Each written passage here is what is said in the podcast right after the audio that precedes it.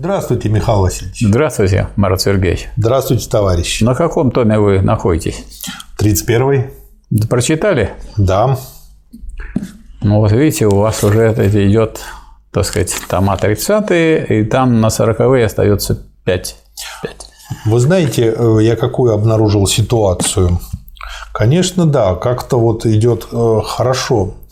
Но я некоторое время назад консультировал одну компанию. И у них была проблема. Э, все подразделения компании перевыполняли план. И производственное, и отдел продаж, и отдел рекламы, там, и, в общем, все другие. Каждый там, кто-то на 105%, кто-то на 110%. В общем, все да. перевыполняли, все получали бонусы и премии, а у компании проблемы с клиентами и нехватка денег. И они задали вопрос, а вот из-за чего, собственно говоря, ну, я проанализировал, и ответ был очень простой. На самом деле, а, как бы на него любой школьник ответит. Просто нужно было посмотреть свежим взглядом. А ответ в том, что они двигались с разными скоростями. Ну, компания – это как паровоз и прицепленные Понятно. к нему вагончики. А тут, получается, паровоз со скоростью 120 мчится, второй вагон со скоростью 115, третий со скоростью 110. Но компания по минимуму. Да. И, получается, разрывается компания э, и не получается единого целого. Поэтому, когда, с одной стороны, я смотрю на то, что как бы вот я вработался в этот ритм, ритм и читаю Ленина по тому в неделю, но у Ленина темп убыстряется, он как паровоз. То есть, если раньше у так него. У Ленина было... убыстряется, а у вас. А вот у меня не получается. То есть, я почему обратил внимание, причем не сразу. Тут же всегда написано, за какой период да. том садил. А вот этот, вот этот том, в котором больше 450 страниц текста, который надо прочесть, он всего лишь два месяца. Март-апрель, не полгода как обычно до этого, а март-апрель 17 -го. Причем, обратите внимание, вот Ленин, даже когда его спрашивали, смотрю. а кто вы? Вот такая анкета есть. Он угу. пишет, публицист, профессия, публицист. Да, побольше бы а таких скажи, публицистов. А скажите, так сказать, какие так сказать, ученые из области обществоведения угу. могут соревноваться с ним в этом отношении? И соревноваться еще в том, что он пишет э, о самых сложных вопросах в, том, в то же время популярно популярно. То есть, э, почему можно советовать смело, э, независимо от того, как вы читаете Маркса, Энгельса, а Ленина читайте подряд и все время. Да. И у вас будет хорошее настроение, и вам легче будет все понимать. И хорошее настроение будет даже в плане работы. Я вот когда был аспирантом, у меня были такие периоды, ну, надо написать диссертацию. Диссертация у меня была по применению математики в экономике. Ну, и там были всякие проблемы, там, связанные с э, тем, как это выразить, как то выразить. Ну, и когда у меня был такой период, ничего не пишется. Ну, угу. прочитаешь 3, 4, 5 томов Ленина, и посмотришь, он в таком возрасте был, который меньше, чем у меня, и так много написано за это время, а я сижу как дурак и никак не могу значит, написать. И как-то это очень, так сказать, тебя побуждает к тому, что надо сидеть и делать, а не говорить, что что-то у меня не получается. Ну, надо да. дело еще пытаться. Поэтому вот пример, когда человек двигается, он э, и развивается. И это способности и к развитию, как вы думаете, гасит или увеличивает? То есть, чем больше Ленин пишет, чем больше он выступает, тем, чем глубже он берет. А вот здесь вот вы взяли какой том? Том после того, как он совсем глубоко копнул. Он, во-первых, к этому моменту этого тома, он, во-первых, создал теорию империализма, а для этого он очень глубоко копнул в экономику.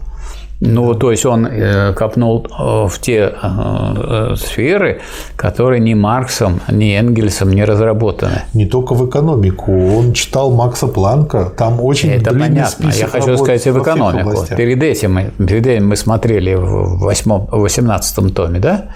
Мы смотрели, как он изучает да. современную физику. И мы теперь знаем, что 29-й том нам продемонстрировал, он, что он э, поднялся на вершину диалектики. То есть он вышел на передний край в самых разных науках, причем в таких науках, которые сейчас на переднем крае вообще э, борьбы И прям в умственной области. Тютельку, к февральской да. революции. И следовательно, и следовательно, что из этого, какой будет эффект? Да потому что он уже теперь может писать свободно и легко о тех вещах и быстро.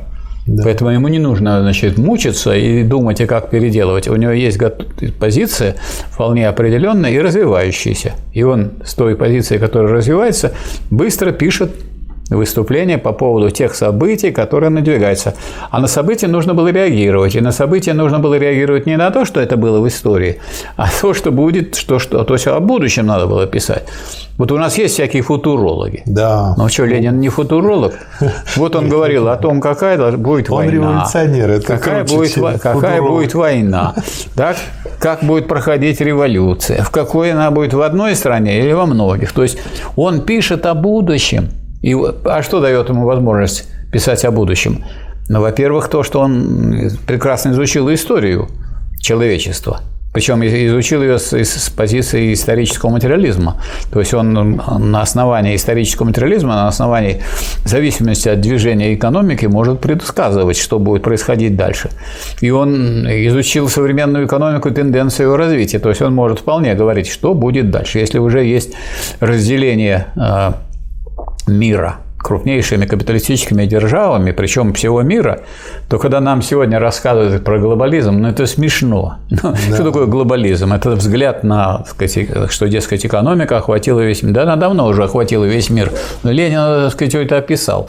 В империализме какой же стадии. А тут еще, сказать, поскольку он говорит о противоречиях, о противоречиях он говорит, основываясь на учении о противоречиях, поэтому предсказать будущее можно только если вы изучаете современные противоречия и движение с ними связано, и ту борьбу, которая с ними связана. То есть он может говорить о будущем в настоящем. Вот в этом смысле он не просто провозвестник или какой-нибудь проповедник, а он, а он точно и четко намечает путь для, э, для прогрессивных сил, для рабочего класса и его партии, и для вообще мирового революционного движения, в том числе и национально-освободительного. И сказать, показывает еще связь национально-освободительного движения с э, сказать, передовым э, социалистическим движением. Поэтому тут вот мы сейчас говорим 30-й том, а если мы возьмем уже 33-й том, это государство и революция, а 34-й том – это уже пошел 34-й, 35-й уже свершившиеся революции. То есть э, Ленин ну, своими трудами, своими работами приближает Революция ускоряет движение истории. А чтобы ускорить движение истории, нужно не выдумывать революцию и не выдумывать дороги, а показать, как правильно идти по тем дорогам, на которые уже вступило человечество, да. и которые экономически и политически обусловлены всем предшествующим развитием. Да. Я вспомнил фразу «Наш паровоз вперед летит». Как... Кому не остановка. Да, только остановка. Ненадолго. Первое. Очень короткий материал. Там бесплатная заправка будет. Да. А, всего лишь на один абзац, но я решил с него начать на седьмой странице. Телеграмма большевикам, отъезжающим в Россию. Наша тактика, двоеточие, полное недоверие, никакой поддержки новому правительству. Второе. Керенского особенно подозреваем. Далее. Вооружение пролетариата – единственная гарантия. Далее. Немедленные выборы в Петроградскую думу, имеется в виду в муниципальные органы. Никакого сближения с другими партиями. Телеграфируйте это в Петроград, Ульянов. Да, конкретные действия. Да, и э, буквально через пару страниц письма издалека. Пять писем все письма очень интересные, и, по сути дела, как бы я на них больше всего и потратил времени, когда вот изучал этот том. То есть они меня больше всего. А увлекли. Ленин потратил времени меньше. Ну вот Он их быстро написал, потому что уже у него сложились да. позиции к этому времени. Ну, вы знаете, я как бы так вцепился пока что в задний вагон зубами, руками, ногами, но, но ну, не держаться. отцеплю. Главное держаться крепко. Держусь, не волнуйтесь. Хотя тяжело бывает иногда, но можно.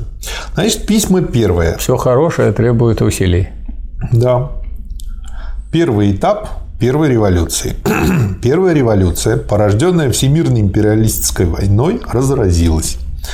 И дальше вот интересно, как могло случиться такое чудо? В кавычках, что всего в 8 дней срока, указанный господином Милюковым и его хвастливой телеграмме всем представителям России за границей, развалилась монархия, державшаяся веками и в течение трех лет величайших всенародных классовых битв 905-907 годов, удержавшаяся несмотря ни на что.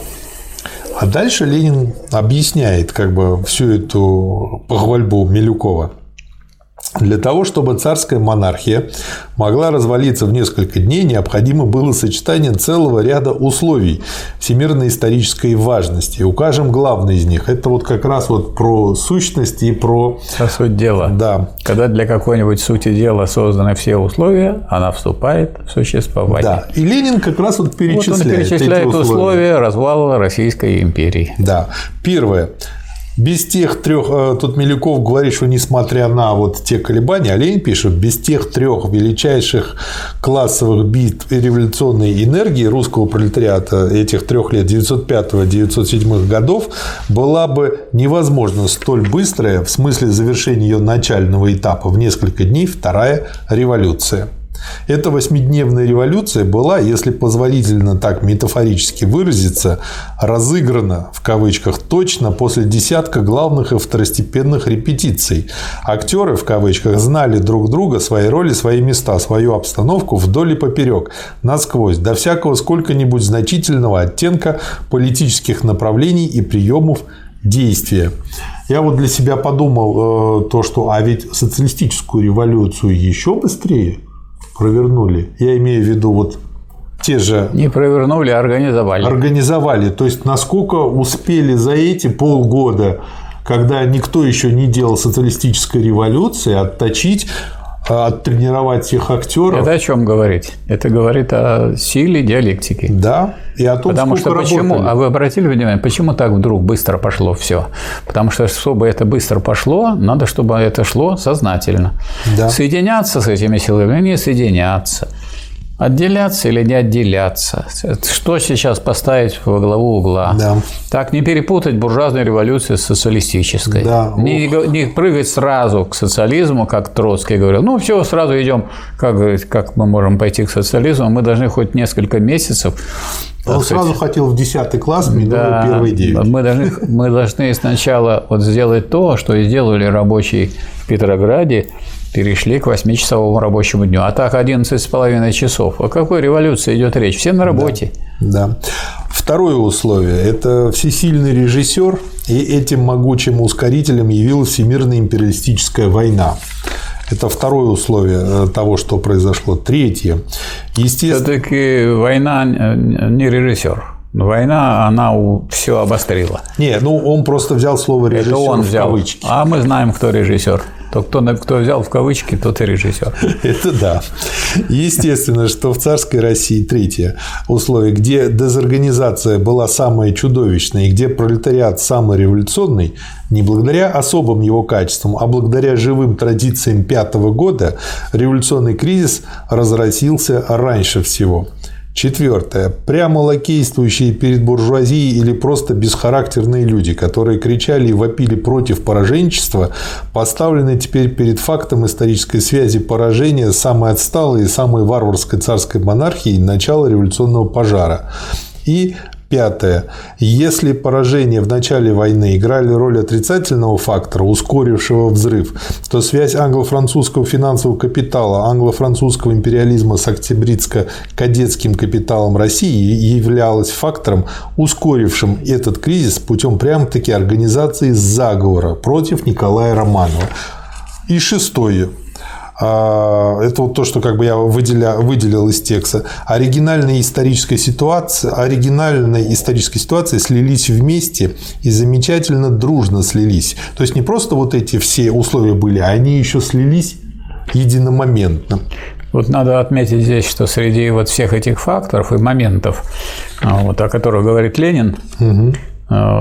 можно увидеть, что важнейшим фактором было то, что уже было была уже первая русская революция. Да. А в других странах первой русской революции такой не было.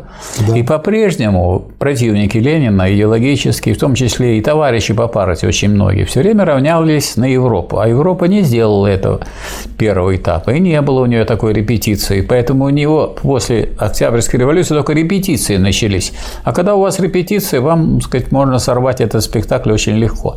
Да. Вот э, поэтому надо сказать, что то, что э, Россия вышла на передовой край вообще в развитии в мировой истории, это Ленин уже понимал. А многие его товарищи, товарищи по партии, идеологи не понимали. Они все глядели на Запад. А на самом деле Запад стал глядеть на Россию. Для, для таких людей есть хорошее И снова, когда название. наши товарищи стали глядеть на Запад, уже после смерти товарища да. Сталина, ну, мы на Западе оказались, причем в обозе. Идеолухи. Очень хорошее Идеологи, слово. Да. да. И Ленин вот тут уже в письмах издалека, то есть он судит по той информации, что получает из прессы, из газет, которые до него доходят тем или иным способом э, там за рубежом, но он уже заметил новое принципиально новое, чего они не планировали еще. И вот есть этот зачаток нового. А, процитирую. Рядом с этим правительством, в сущности простым приказчиком миллиардных фирм Англии и Франции, имеется в виду временное правительство, с точки зрения данной войны возникло главное, неофициальное, неразвитое и еще сравнительно слабое рабочее правительство, выражающее интересы пролетариата и всей беднейшей части городского и сельского населения населения. Это Совет рабочих депутатов в Питере. То есть и Ленин это уже отметил как новое, и в этом было то, что они не планировали. Они думали, что как бы он заменит собой буржуазное правительство. А тут получается вот э, зачаток двоевластия, и это двоевластие потом и сложится. Вот вы можете пойти на четвертую красноармейскую здесь, в Ленинграде, угу. в нынешнем Петербурге. Да. И как только вы вступите, на с правой стороны э, надпись на, на доме. Здесь в 1905 году проходило заседание Петербургского совета рабочих депутатов в пятом году, на котором да. присутствовал Ленин. Ну, а следующее здание будет Дом Плеханова, это филиал да. библиотеки. То есть уже, так сказать, первая репетиция была. И ни в какой другой стране этого не было. И открытие никем еще это в других странах не освоено было. А здесь получилось примерно то же самое, что бывает э, с колосовиками и с, с тем, когда грибы идут сплошняком. Да. Если в пятом году советы были в Петрограде, ну, сначала, конечно, в Иваново-Вознесенске, в Петрограде, mm-hmm. в Москве, но уже в Москве было вооруженное восстание. Уже mm-hmm. Совет рабочих организовал борьбу против капиталистов. Mm-hmm. То есть это сила. Вот. То здесь уже эти советы пошли как грибы повсеместно. То есть в России в этом смысле да. далеко ушла вперед по сравнению с другими капиталистическими, империалистическими странами. Да. И вот образовалось э, так, такие, такой зачаток двоевластия, который Ленин отметил. И он говорит о том здесь дальше, что не может дать буржуазное правительство, оно не может дать мира, и почему не может дать хлеба и свободы, той, э, которая необходима, и э, заканчивает эту статью тем, э, какие два союзника есть у пролетариата в текущей борьбе, и указывает, что первый союзник – это мелкокрестьянское население, а второй союзник – это международный пролетариат. Э, с которым нужно выстраивать международный пролетарский да, интернационал. Этот международный пролетариат и поддержал, когда да. оно движением руки прочь от, Совет, от Советской России. Так что расчет да. Ленина вполне оправдался. Да, да. Следующая статья. А вот, кстати, обратите внимание, так и цари раньше, когда они думали, кто в России союзники. Я говорю, кто, какой, какие союзники у России есть? Англия, Франция. А, нет. Монархия Англии. Нет, Франции. армия и флот. А, ну да, армия и флот. Да. Два союзника. Да. Поэтому и цари уже понимали, что никому эта Россия не нужна, кроме самой России. Да. Особенно в условиях империализма. Тут уже кругом да. империализм, поэтому и цари это понимали. Даже до царя дошло. Второе письмо. Новое правительство и пролетариат. Группа из 22 выборных членов Государственного совета – Гучков, Стахович, Трубецкой, профессор Васильев, Грим, Вернадский – это вот интересно, тот Вернадский или не тот – и другие – отправила вчера телеграмму царю умоляя его для спасения династии и прочее, и прочее созвать Думу и назначить главу правительства, пользующегося доверием нации. То есть вот показывает, насколько ну, во всех смыслах не в кассу и отстали лакей. от жизни. И лакей. лакей, царизм. Да. То есть даже буржуазная вроде революция идет. Так? Буржуазия да. все равно, она лебезит, значит, ползает на коленях перед царем и хочет от него получить получить одобрение. Получить вот, себе побольше. Да. Революцию совершил пролетариат, он проявил героизм, он проливал кровь, он увлек за собой самые широкие массы трудящегося и беднейшего населения, он требует хлеба, мира и свободы, он требует республики, он сочувствует социализму. А горстка помещиков и капиталистов с Гучковыми и Милюковыми во главе хочет обмануть волю или стремление громадного большинства заключить сделку с падающей монархией. Что у нас на Марсовом поле, где похоронены да. жертвы буржуазной революции в России. Это жертвы, э, которые понесли кто? Ну, прежде всего, рабочие. Простые люди, да. А что касается уж пролетарской революции, там даже о жертвах можно говорить только условно, потому что этих жертв меньше, чем значит, погибает в дорожных происшествиях ежедневно в крупном городе. Да. Хлеб для народа и мир – это мятежничество, мятежниками их называет это правительство, а министерские места для Гучкова и Милюкова – это порядок. Старые знакомые речи. Какая же сила принуждает, в кавычках, Керенского и Чхеидзе считаться с большевистской партией, с которой они никогда не принадлежали? Где же и когда это видано, чтобы в революционное время, во время действия масс по преимуществу политики, не сошедшие с ума, считались с, док... с доктринерами. А Ленин здесь полемизирует по поводу того, что его и большевиков обвиняли в доктринерстве, но Потому тогда получается, почему большинство идет за ними. Потому что у них есть доктрина, да. которая, между прочим, прогрессивная, а у тех ничего нет. Они, так сказать, думают просто рассесться в креслах. Да. Считаться социал-демократической партией Центрального комитета принудило Керенскую и влияние ее на пролетариат и на массы.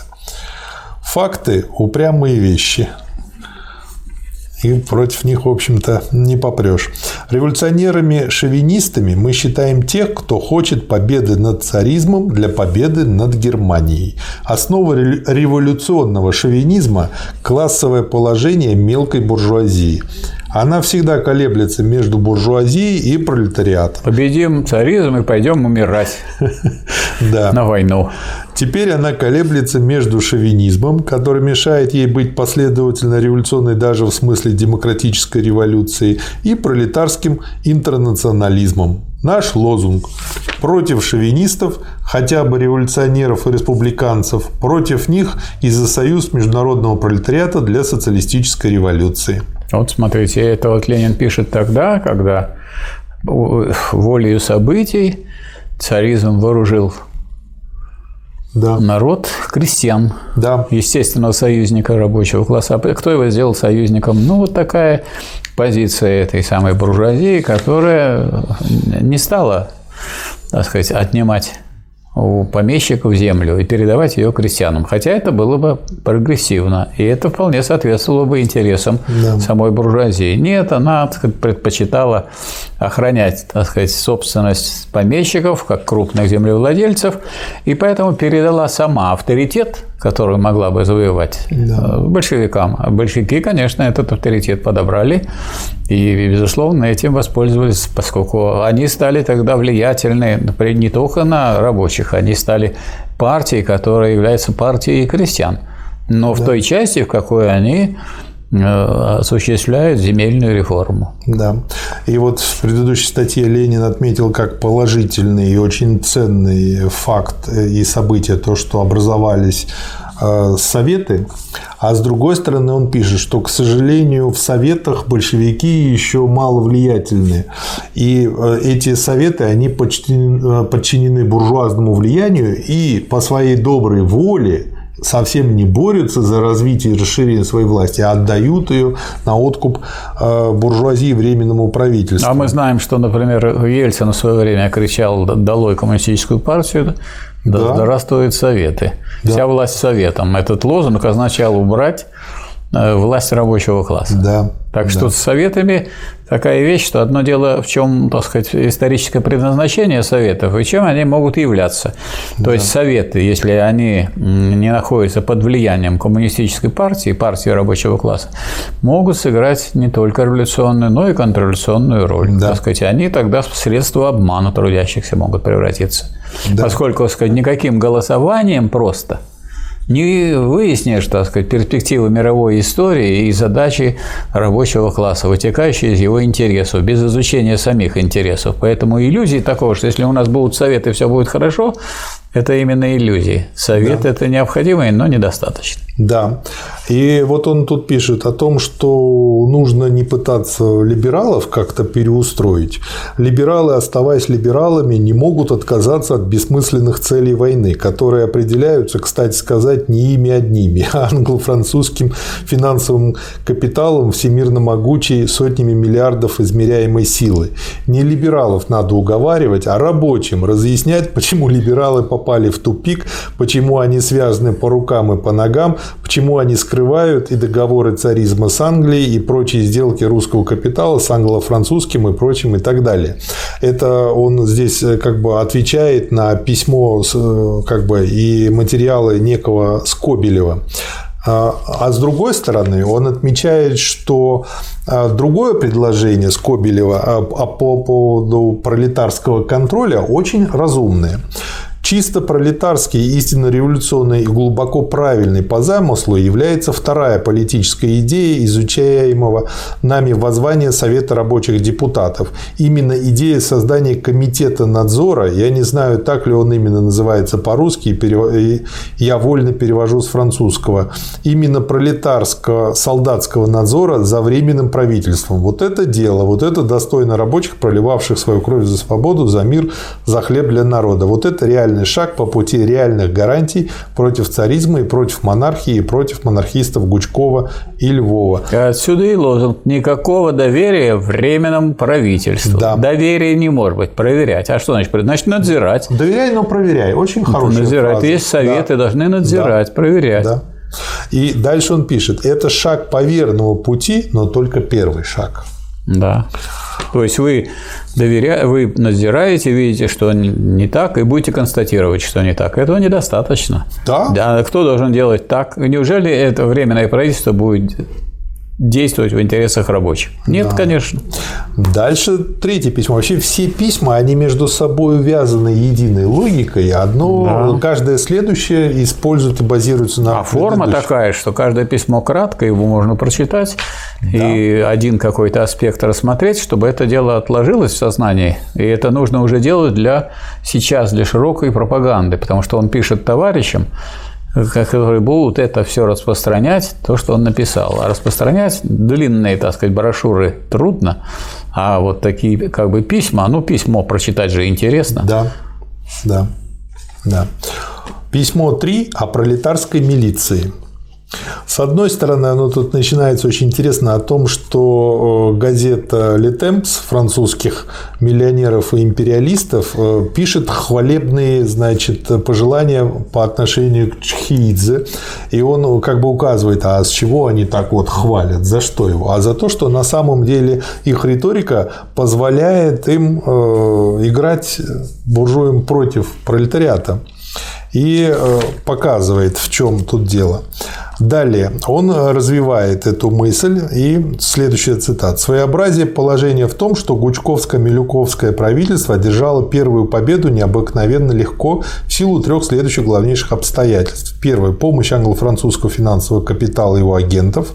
Второе – помощь части верхов, э, верхних слоев армии. И третье – готовая организация всей русской буржуазии в земских городских учреждениях. Но сейчас, вот так легко одержав победу, Кучковское правительство находится в тисках. Оно не в силах избежать краха, ибо нельзя вырваться из когтей ужасного всемирным капитализмом порожденного чудовища империалистской войны и голода, не покидая почвы буржуазных отношений, не переходя к революционным мерам, не апеллируя к величайшему историческому героизму и русского, и всемирного пролетариата мы не сможем удержать власти, не противопоставляя великолепной организации всей русской буржуазии и всей буржуазной интеллигенции столь же великолепной организации пролетариата, руководящего всей необъятной массой городской и деревенской бедноты, полупролетариата и мелких хозяйчиков. Во всяком случае, лозунгом момента и накануне новой революции во время нее и на другой день после нее должна быть пролетарская организация. Вот. То есть он показывает, опять же, вот чем хороша эта статья. Здесь э, вот и почему чтение Ленина – это одновременно изучение диалектики. Конечно. Потому что здесь очень логично все выводится. Вот как вот ручеек в реку постепенно да, превращается. Буржуазия добилась вот власти. А вы с чем остались? Остались вы с носом пока. Да. Поэтому, если вы хотите чтобы что-то получить, что нужно противопоставить буржуазной организации. Буржуазной организации да. нужно противопоставить пролетарскую организацию. Да. еще можно и не говорить о том, что это советы. Можно говорить о том, что нужно, а как ее организовать. А потом выяснилось, что нужно сделать советы, чтобы они были пролетарскими, то есть нужно поддержать большевистскую партию, иначе они не будут пролетарскими. Да. Вот первый опыт, когда вот были советы, и они и собрался первый съезд советов. Ну, собрались, поговорили. Хорошо, и что? А ничего. Все осталось то, что было. Поговорили. А были уже советы. Некоторые думают, вот мы сейчас создадим советы, и угу. будет что? Ну и да. создадите вы советы, и будет у вас съезд советов. Ну, первый совет в 21 веке. И что? А ничего. А вот когда уже сказать, большевики получили там значительное сказать, место, а получили они значительное место, потому что они очень твердую линию проводили в плане осуществления интересов трудящихся, то есть вот за землю они прежде всего для крестьян выступали, угу. однозначно, и больше никто. Поэтому это решило дело, так сказать, а крестьянин, которого вооружил царизм и направил его на войну, у него была винтовка. Он винтовку уже мог переложить с одного плеча на другое, а вооруженные трудящиеся, которые охраняют порядок, это что? Милиция. Милиция какая? Вот она, рабочая милиция. Рабочая. А буржуазия сделала милицию народную. Угу. А вот, вот уже эта народность и пролетарская – вот народность тогда уже была. Если бы люди это читали, они бы знали, что если говорят о народном государстве, это уже пришли к буржуазному государству. Да. да. А вот тут вместо народной милиции пролетарская милиция. А чем, а что такое тогда противостоит пролетарской милиции? А только одна милиция – полиция. И вот у нас гражданин Медведев, которого все, очень стесняло слово да. милиция, хотя милиция может быть и, и народной вот как э, Временное правительство, оно же организовало ее.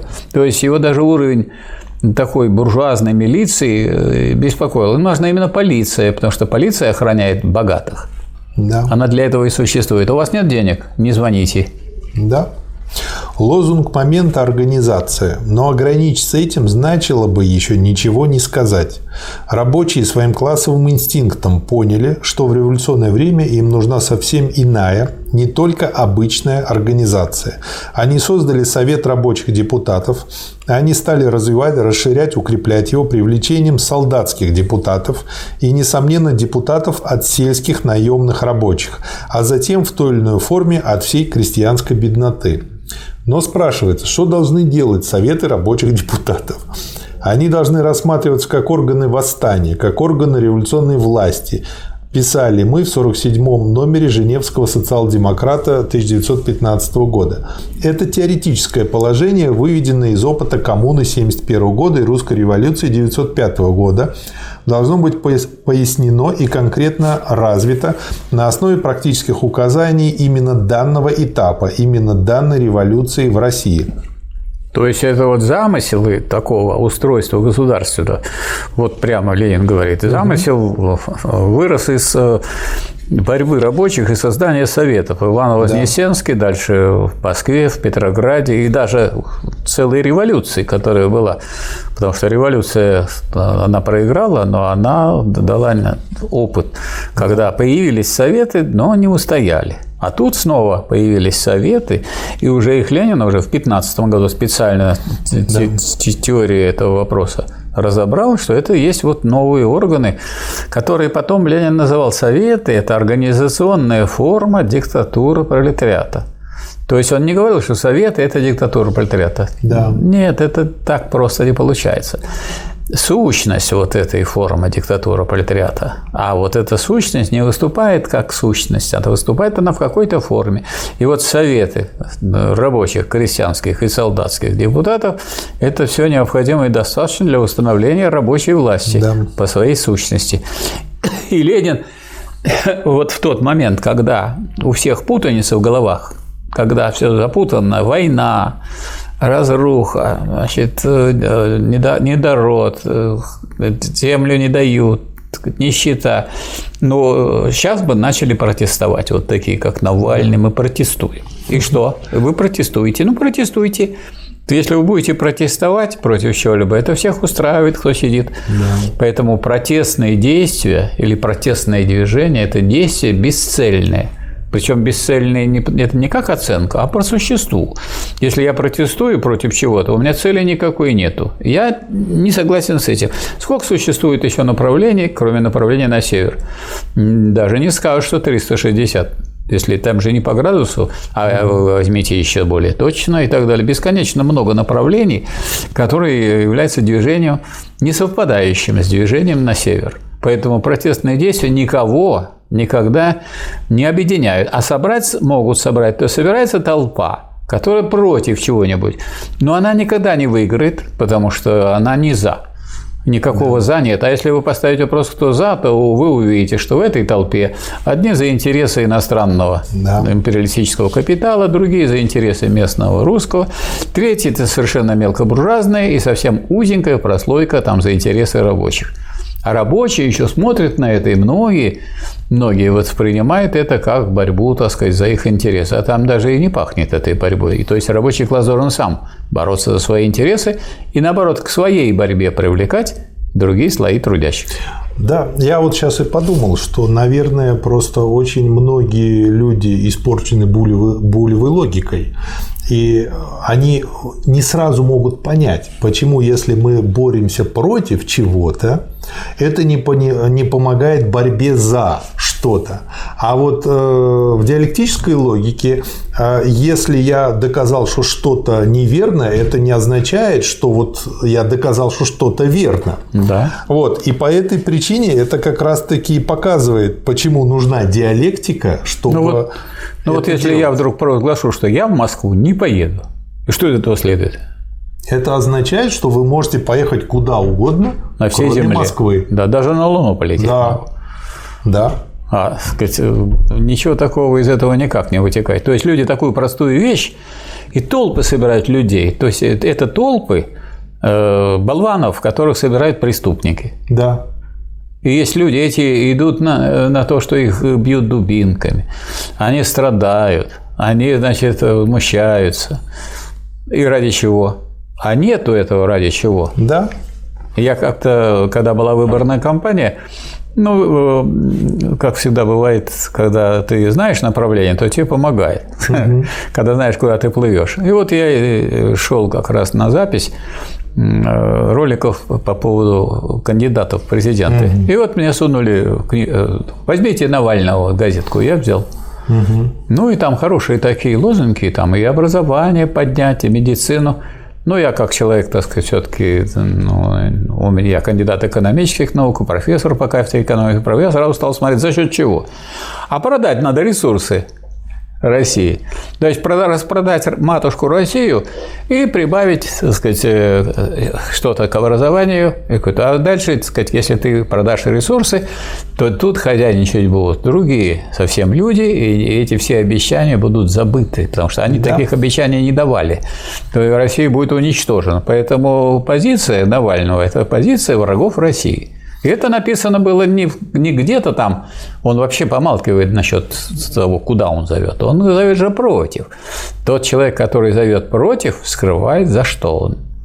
Ну и потом, я думаю, это должно быть неким таким вот логическим маркером. Если зовут бороться против чего-то, то туда лучше не ходить.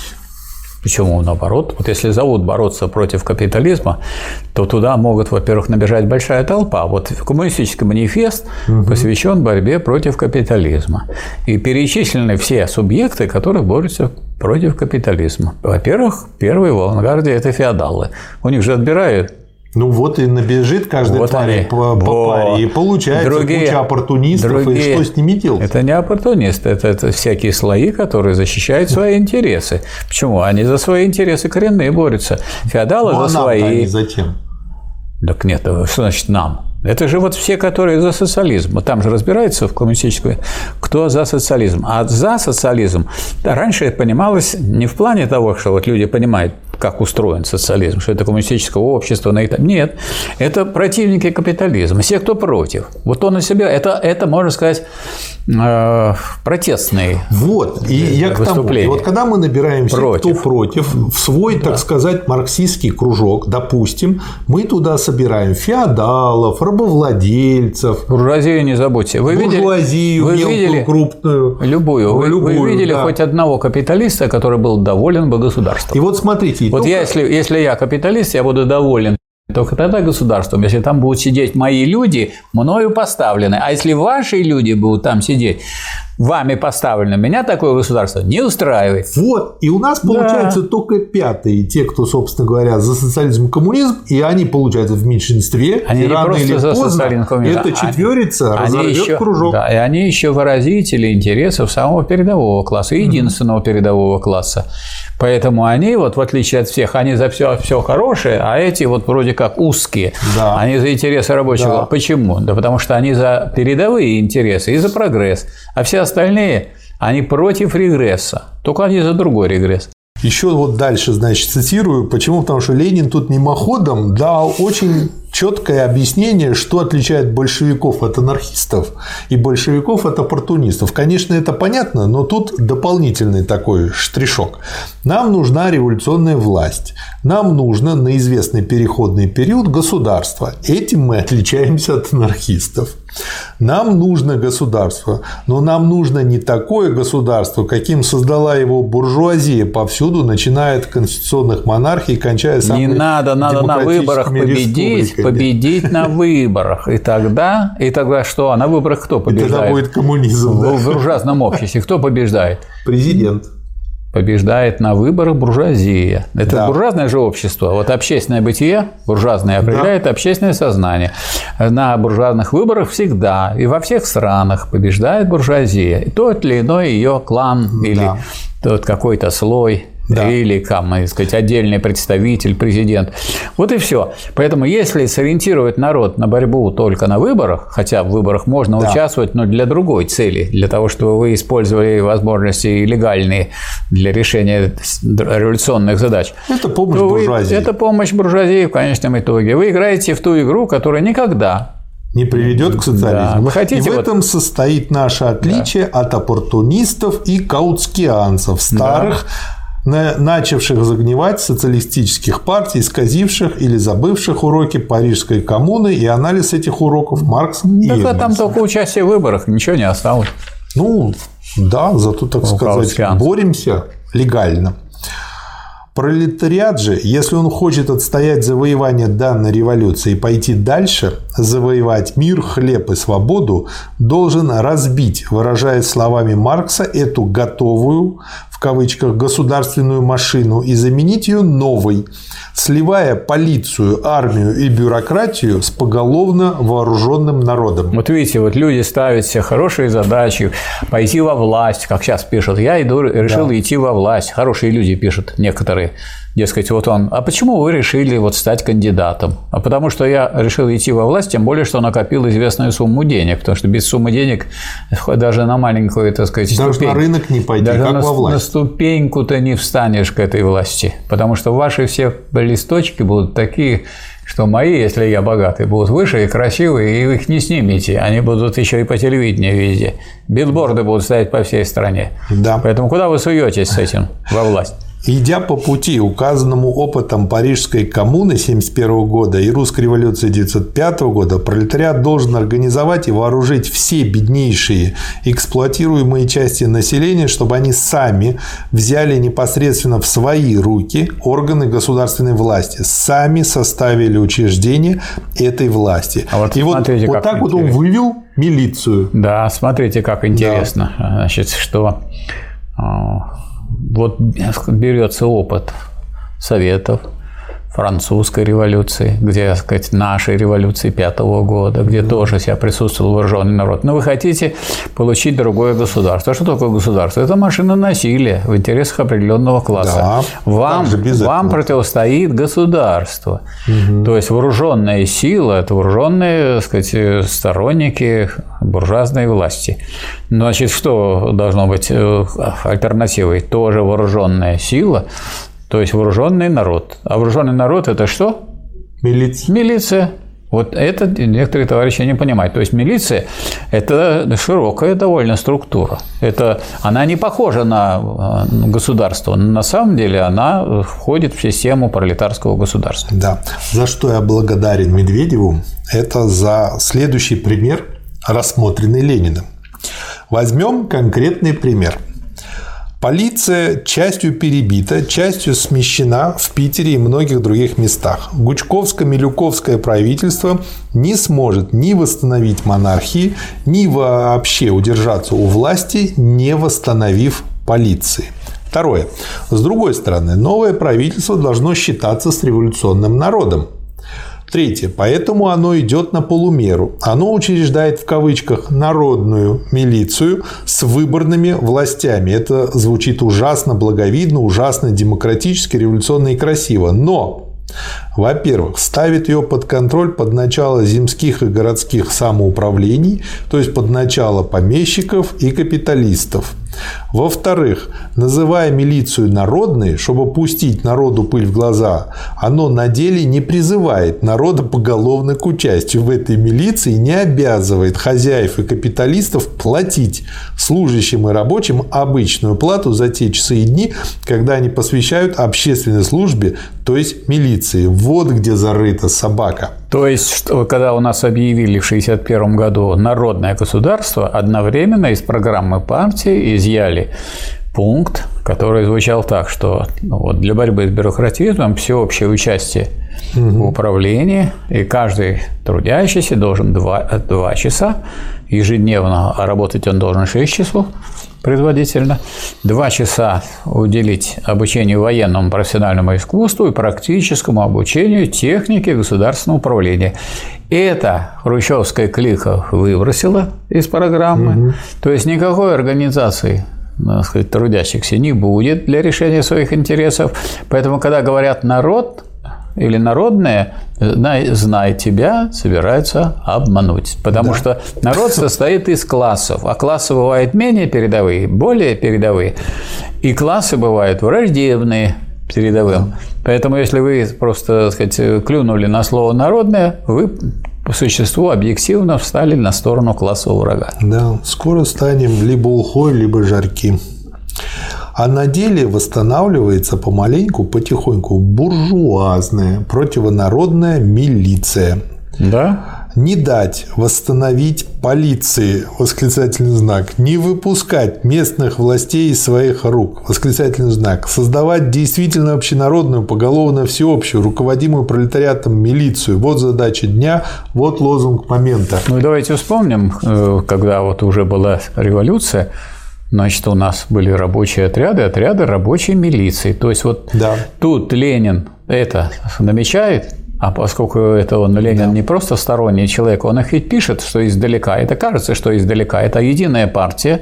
Да. Вот он один из руководителей этой партии, теоретик этой партии. Поэтому то, что он написал, товарищи, которые ждут этого слова, ждут совета, ждут научно обоснованного вывода, как действовать, они получают эти выводы и, соответственно, быстро реализовывают их. И они в состоянии осознать, что это действительно в интересах рабочего класса. Да. А мы знаем, что впереди вот приезд Ленина в Петроград, и не так получилось, что вот он приехал и объявил. Вот все уже написано в письмах, издалека. Причем... А хотите вблизи, давайте броневик. Причем, смотрите, э, как написано, и э, тут слово «народное» – это не просто оборот речи. Сейчас поймете почему. Какая милиция нужна нам, пролетариату, всем трудящимся? Действительно народная. То есть, во-первых, состоящая из всего поголовно, слово поголовно выделено, населения, из всех взрослых граждан обоего пола, то есть и мужчины, и женщины. Во-вторых, соединяющая в себе функции народной армии с функциями полиции, с функциями главного и основного органа государственного порядка и государственного управления. А дальше вот очень для меня ценное замечание. Нечего и говорить, что была бы нелепа мысль, вот, то есть он даже ее не рассматривает как мысль, он сразу ее отметает как нелепую. О составлении какого бы то ни было плана пролетарской милиции. То есть у меня, когда я управлял одной крупной компанией, э, была такая методичка, как открыть филиал где-то на 100 или 200 страниц. И там было делай раз, делай два, делай три. Такой четкий план. Вот он говорит, что такого плана даже в принципе не то, что не нужно, а эта мысль нелепа. Почему? Это такого плана. А план-то да. у Ленина есть. План-то да. состоит в том, чтобы все вошли в эту милицию, Понятно. все трудящиеся. Но имеется в виду вот такой формальный шаблон. Когда рабочие и весь народ настоящей массой возьмутся за дело практически, они во сто раз лучше разработают и обставят его, чем какие угодно теоретики. Я не предлагаю плана в кавычках, я хочу только иллюстрировать свою мысль. Ну и дальше там. Я объясняю. хочу обратить внимание вот тех, кто смотрит нашу передачу, угу. на то, как вот эти советы Ленина были реализованы в других странах. У нас мы знаем, и об этом сейчас мы говорим. Угу. В Чехословакии в 1948 году было правительство, как бы прогрессивное, ну, можно сказать, народное, после освобождения от э, фашистской нечисти. Значит, в этом правительстве было три коммуниста. Э, председатель правительства, министр обороны и министр государственной безопасности. То есть для начала трех коммунистов достаточно. Три человека. Нет, этого было недостаточно. Это было необходимо. Потому что если у вас вообще нет коммунистов в правительстве, это правительство надо целиком свергать. А поскольку было такие три коммуниста, значит, э, вопрос стоял так. Или как-то его дополнят до настоящего рабочего правительства, mm-hmm. что, так сказать, предполагалось. Mm-hmm. Но пока вот непонятно было, как это сделать. Вот. А с другой стороны, было желание этих выкинуть трех коммунистов, они же меньшинство, хоть они и на важных постах, но выкинуть их, и тогда будет буржуазное правительство. Тем более, что напрямую, там, скажем, советские войска и советское руководство не вмешивались угу. в то, что там. Но вот сделали в Югославии, так сказать, не, не то, что противоречило тому, что надо было делать. Ну, что делать? По, сказать, поругали их, этих самых да. югославов, но да. они же сделали, как хотели. То есть нельзя же это было тут вот вооруженную силу применять тогда к тем, кто так организовал это дело. И вот, э, значит, взяли э, буржуазные деятели, вышли из этого правительства. По их канонам, когда большинство правительства, так сказать, слагает свои полномочия, правительство должно уйти в отставку. А вот три этих коммуниста, председатель правительства, министр обороны и э, министр госбезопасности, они сказали, вы вышли, больше вы в него не войдете. Угу. И призвали, призвали народную мили... Э, рабочую милицию поддержать и трудящихся. А рабочая милиция устроена так. В Чехословакии, и это было и тогда, это было между прочим, во время событий перед вводом войск в Чехословакии, потому что позвали наши войска э, именно органы рабочей милиции. У каждого на заводе, у рабочего был шкафчик, В этом шкафчике стояло оружие. Я уж не знаю, там автомат, наверное, стоял. Раньше, значит, наверное, наверное, в эти вот вначале стоял ружье, а потом стоял винтовка, а потом стоял автомат. Значит, он вытирает руки, переодевается, берет эту винтовку и выходит. Куда? Ну, куда, так э, сказать, запланировали. Значит, запланировали такой, э, как бы, не митинг, а шествие, демонстрацию – то есть вышли э, э, рабочие, вооруженные, в поддержку этого правительства с лозунгами такой «Вы вышли из этого правительства, больше вы туда не войдете». И тогда в Чехословакии победила социалистическая революция. То есть социалистическая революция, она может быть мирной, но вооруженной. Да. Невооруженных революций не бывает. Дальше очень показателен пример, который э, рассматривает Ленин, и на котором тоже можно очень интересно э, все это изучить. В Питере около 2 миллионов населения.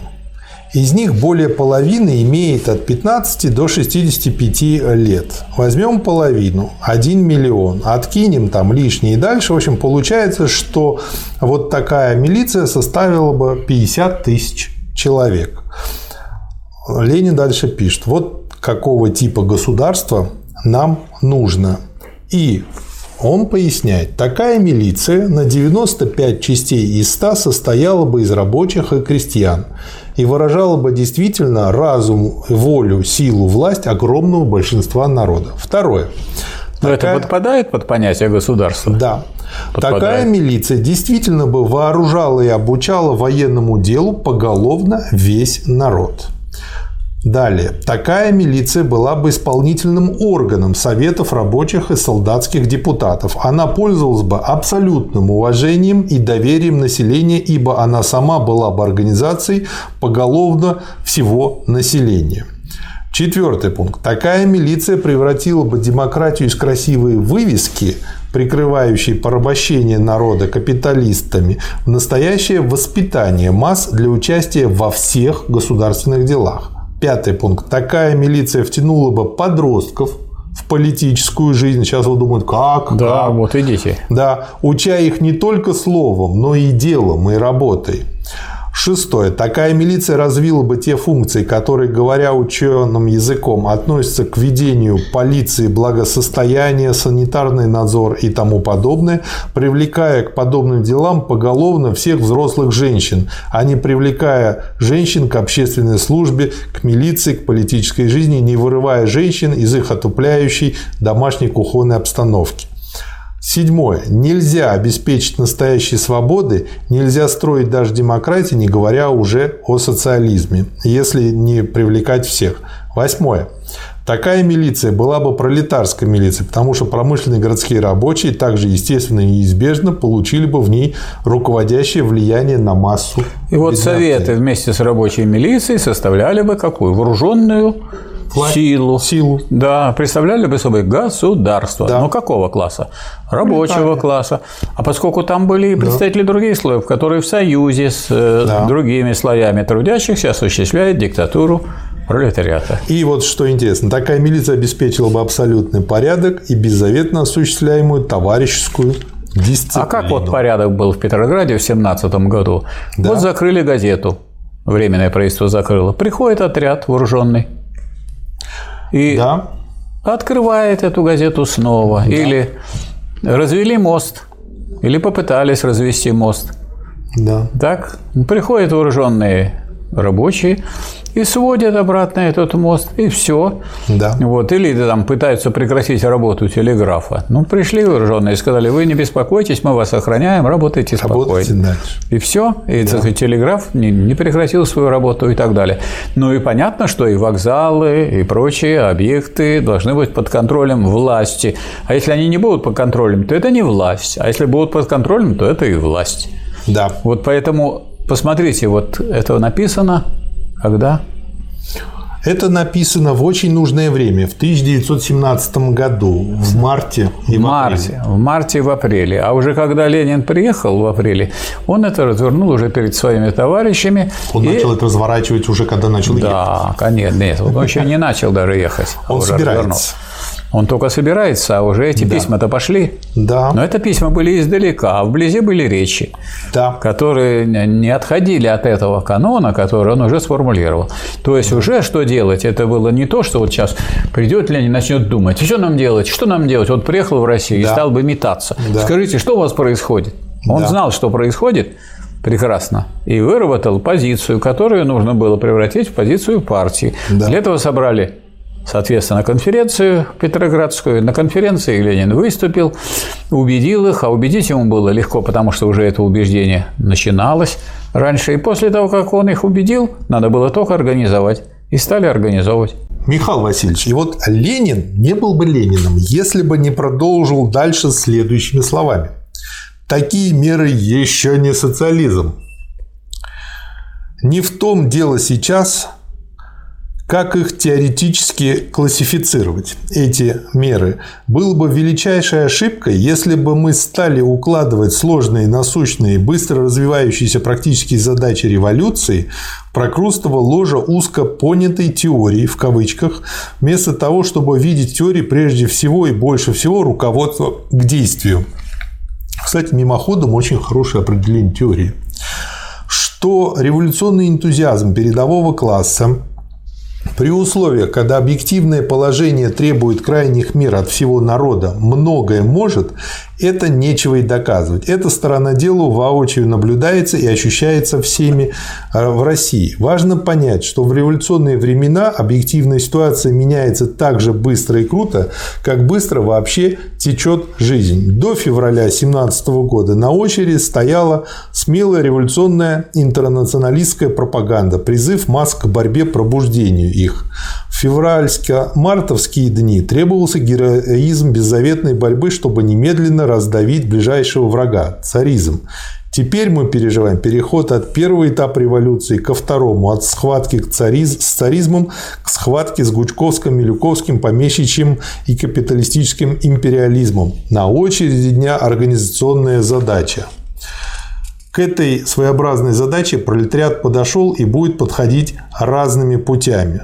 Ну и дальше он описывает как бы Ну и вот Ленин хоть и говорит, что, так сказать, дело здесь не в теории, но, как говорится, Но мы же, видим, мы же видим, что как раз вот Ленин то здесь и дает теорию социалистической революции. Да. Он просто говорит, на самом деле речь идет о том, что не надо укладывать еще не вполне готовую теорию социалистической революции в прокрустово ложа прежних представлений, когда вы сидели при буржуазном строе, у вас сидел над вами царь, и вы думали, как бы нам освободиться от царя. А освободиться от буржуазии нельзя без того, чтобы в этом не принял участие весь народ. И- а как сделать так, чтобы принял участие весь народ? Вот это в городах рабочая милиция, а в деревне а в деревне надо осуществлять земельную реформу. Тогда весь народ российский сколыхнется, потому что этот народ, у которого в одной руке винтовка, а его не надо было вооружать. Все, Да. кто участвовал в войне, крестьяне, они все имели в руке винтовку. И на всех картинах того времени вы видите, крестьянин – это человек с ружьем.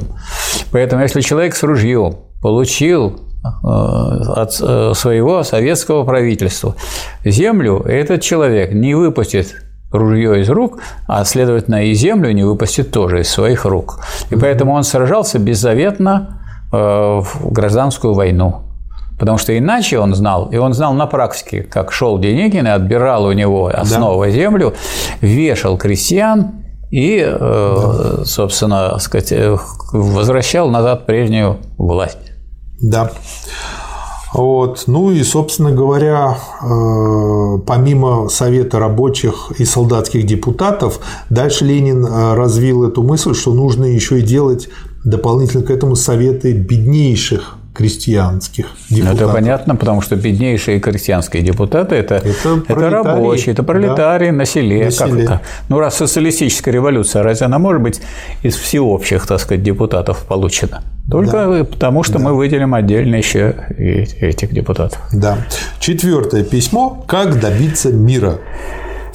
Начинается оно просто перлом, цитатой из Максима Горького.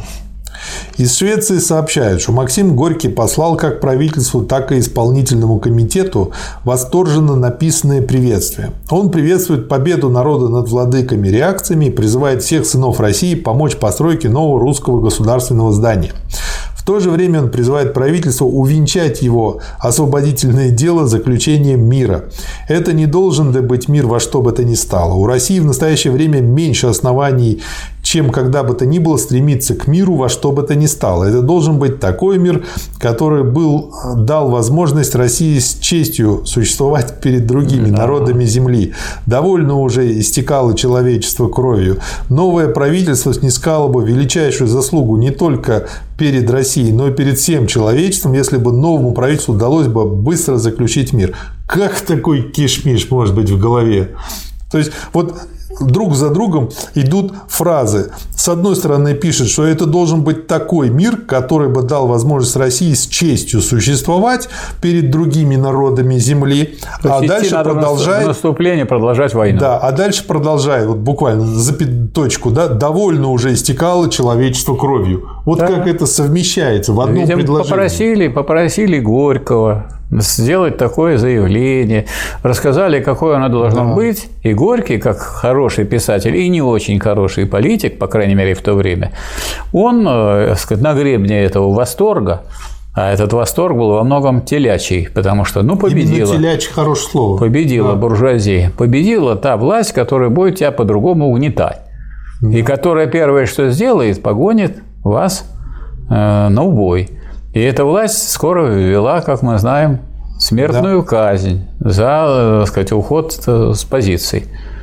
Ну и понятное дело, что в этой, в этой ситуации большевики, конечно, не должны были сливаться никак с этими позициями, поэтому это и Ленина опечалило, и он да. как-то потом Он и пишет, что повлиять. горькое чувство испытываешь, читая это письмо, насквозь пропитанное ходячими обывательскими предрассудками.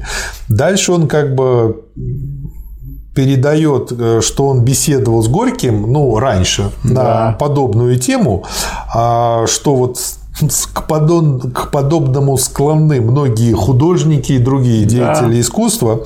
И цитирует Ленина, э, Горького, который в ответ на это сказал, что «я знаю, что я плохой марксист».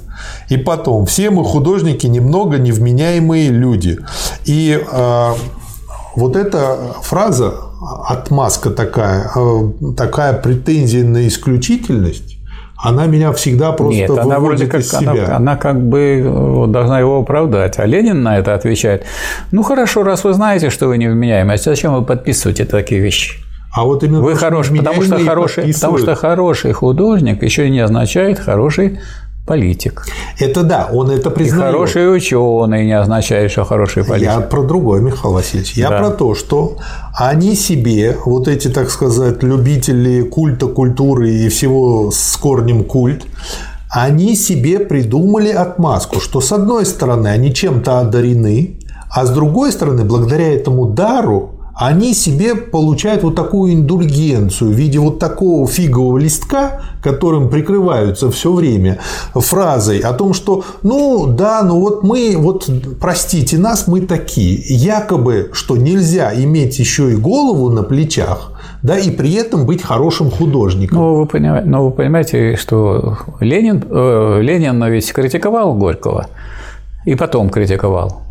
А Горький оправдывался и признал критику Ленина справедливой. От того, что он признал, я это узнаю сейчас. Я это нигде не читал, ни в одном предисловии, ни в одной книжке. Ну, Горького, наверное, вы знаете. Ни в школьном. Ну, наверное, курсе, вы знаете, наверное, вы знаете, что Каменев и Зиновьев выступили в том органе, с, с, когда они сообщали о планах на восстание, которым руководил Горький. Угу. Так что, к сожалению, так часто бывает, что люди в одном занимающие вот прогрессивную позицию, помогают и там, где они не разбираются. Поэтому мы, когда говорим о том, что эта позиция неверная, это не значит обвинение личное, это обвинение политическое. Вы можете участвовать в каком-то грязном деле, не будучи сами по себе грязным человеком. Зачем же Горькому браться за политику? Вот и вопрос. взгляд. Да, хороший художник, прекрасный да. писатель. Зачем браться за политику? На мой взгляд, письмо Горького выражает чрезвычайно распространенные предрассудки не только мелкой буржуазии, но и части, находящейся под ее влиянием рабочих. Все силы нашей партии, все усилия сознательных рабочих должны быть направлены на упорную, настойчивую, всестороннюю борьбу с этими предрассудками. Ну и дальше он как бы продолжает. А э, тяжело рабочим выступать, когда эти предрассудки излагают такие хорошие писатели. Ну, конечно, потому что к нему есть уважение, у него есть статус, и люди не критически его слушают. Это да.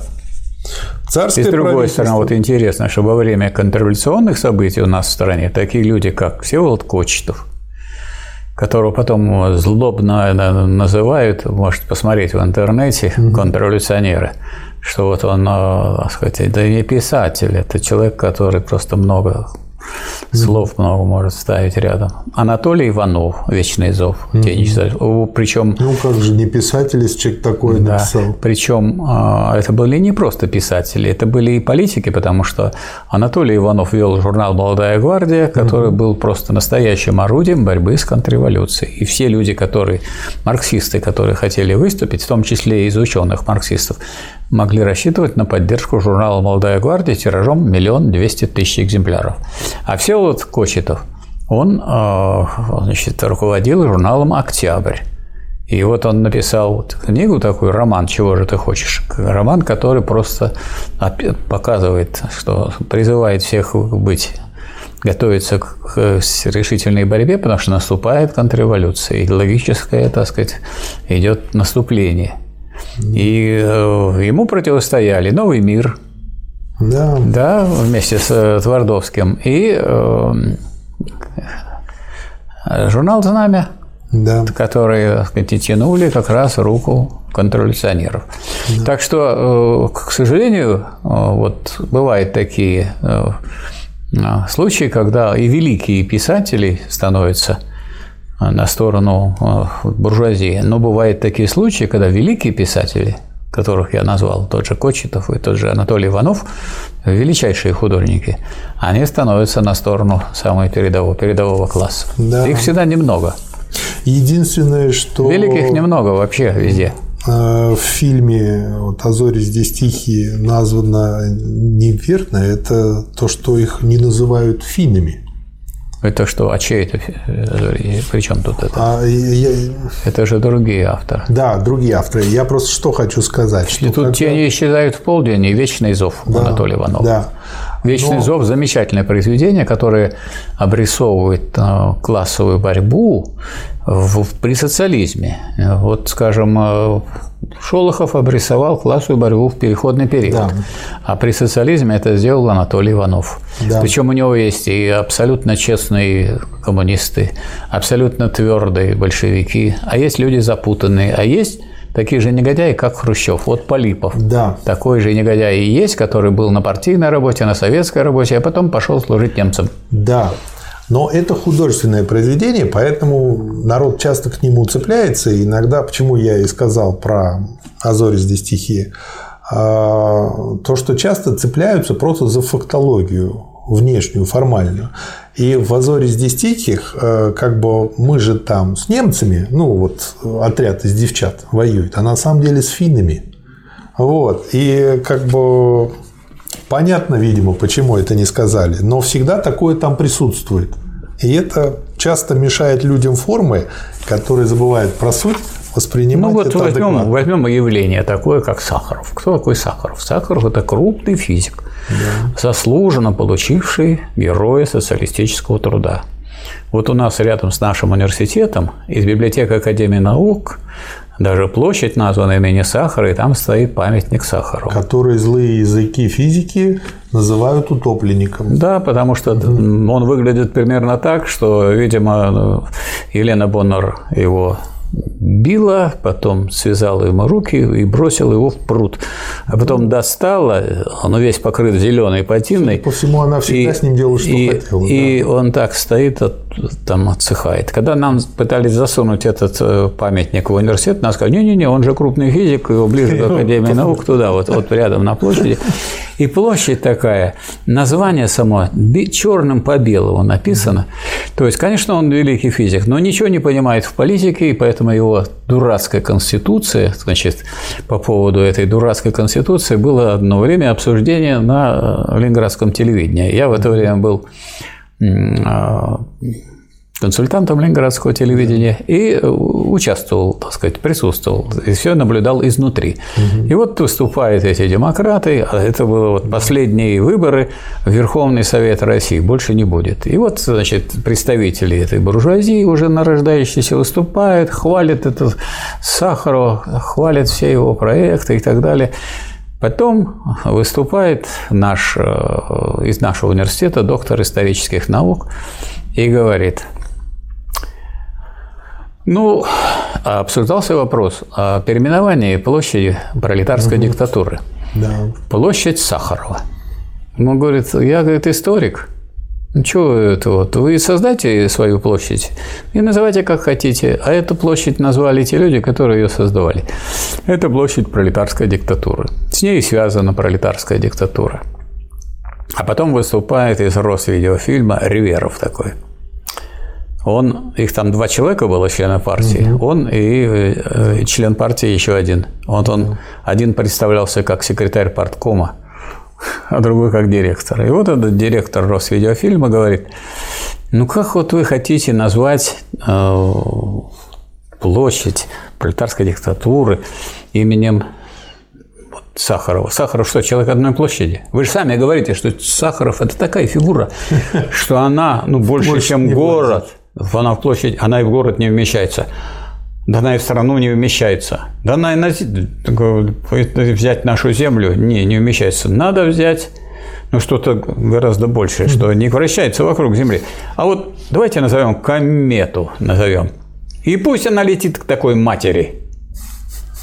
На этом обсуждение закончилось. С того времени у нас остается площадь пролетарской диктатуры. И там бизнес-центр напротив Смольного, да, площадь пролетарской диктатуры, дом 6.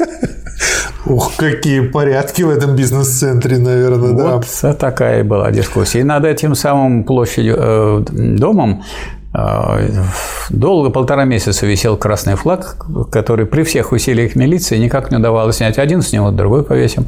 В том числе Александр Сергеевич Казенов там выступал. А вешал его слесарь завода Светлана Слюсарь по фамилии Слюсарь. Там нужно было залезть наверх, проволокой закрепить. В общем, э, выиграла в конце концов буржуазия, когда они срезали этот вот флагшток. А пока флагшток был, там висел полтора месяца после совершения контрреволюции стоял хороший парикмахер из Смольного говорил, ребята, какие вы молодцы, какой флаг военно-морской красный развивается. Да. Такая была штука. Поскольку письмо посвящено войне и миру, как добиться мира, значит, дальше. Продолжаем. Война вызвана столкновением двух могущественнейших групп миллиардеров – англо-французской и немецкой за передел мира. С другой стороны, Россия ведет войну не на свои деньги. Русский капитал есть участник англо-французского. Россия ведет войну, чтобы ограбить Армению, Турцию, Галицию – вот настоящая правда, прикрытая всяческой буржуазной ложью насчет освободительной национальной войны, войны за право и справедливость и тому подобными побрякушками. Да. Гучков, Львов, Милюков, наши теперешние министры не случайные люди. Они представители и вожди всего класса помещиков и капиталистов. Они связаны интересами капитала. Также Гучков, Милюков и компания связаны англо-французским капиталом. И, наконец, они связаны прямыми договорами о разбойничьих целях этой войны с Англией, Францией, Италией. И что самое интересное, Временное правительство в верности этим договорам подтвердила официально. Ну вот и все. Продолжайте да. войну. Мало того, все эти договора тайные, то есть их суть никогда не была ни опубликована, ни раскрыта. Таково положение Никогда дела. до публикации большевистским правительством. Да, до. Большевики это опубликовали. Я имею в виду временное правительство, да. Да. Помещики и купцы слушают проповедь, продолжают утеснять и грабить народ и восторгаются тем, как хорошо умеет батюшка утешать и успокаивать мужичков. Главное – это красный бант надеть. Да. Совершенно такую же роль, независимо от того, сознают они это или нет, играют все те, кто с добренькими речами о мире обращается к буржуазным правительствам во время настоящей империалистической войны. Разговоры о мире, обращенные к буржуазным, подчеркнут слово буржуазным правительствам, оказываются на деле обманом народа. Они могут заключить только позорный мир, мир о дележе награбленной добычи, о дележе Турции и колоний. Дальше он сразу переходит к делу. Как же быть? Ну, первый вывод – это вывод из его книги «Империализма как высшая стадия капитализма». Как же быть? Надо, чтобы власть в государстве принадлежала не помещикам и капиталистам, а рабочим и беднейшим крестьянам. Вроде бы такой понятный вот для да. марксиста вывод, что власть может быть либо буржуазная, либо феодальная, либо пролетарская. И никаких других ни классовых, народных властей не бывает. Вот Энгельс писал, что соединение слова «народ» со словом «государство» – это не лепится. Пока государство существует, оно классовое. А как только оно становится народным, оно уже не государство. Да. Но дальше Ленин, особенно для тех людей, которые любят сомневаться и скажут, да ладно, придумайте государство, все будет по-старому, он говорит о возможном варианте программы мира, которую приняло бы это государство. Несколько пунктов. Первый пункт. Всероссийский совет рабочих, солдатских, крестьянских депутатов заявил бы тот час, что никакими договорами ни царской монархии, ни буржуазной правительства он не связан. Знаете, как это важно? То есть еще до революции тут нету. Еще революции никто не совершает вроде бы. А уже программа революционного правительства все в том именно виде, в каком и осуществлялось. То есть, да. то есть Ленин сначала эту программу изложил, потом убедил свою партию, а потом, а потом сделал и стал осуществлять декретами советского правительства. Да. Поэтому сидеть и выдумывать Ленину, а что делать? когда он стал. Вот такой задачи у него не было. Как у нас, мы, говорит, попадем в Думу, а потом будем думать. Ну, это же дума, там же думаю. То там впервые начинает думать, а, а думать уже поздно. После того, как туда попали. Второе. Он опубликовал бы тот час все эти договоры. Ну и сделал Что это. и было сделано. Да. да.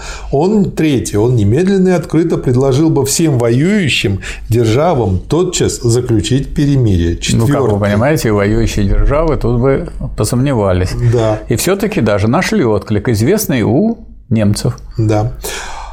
Четвертое. Немедленно опубликовал бы условия мира, а именно освобождение всех колоний, освобождение всех угнетенных и неполноправных народов. Пятое.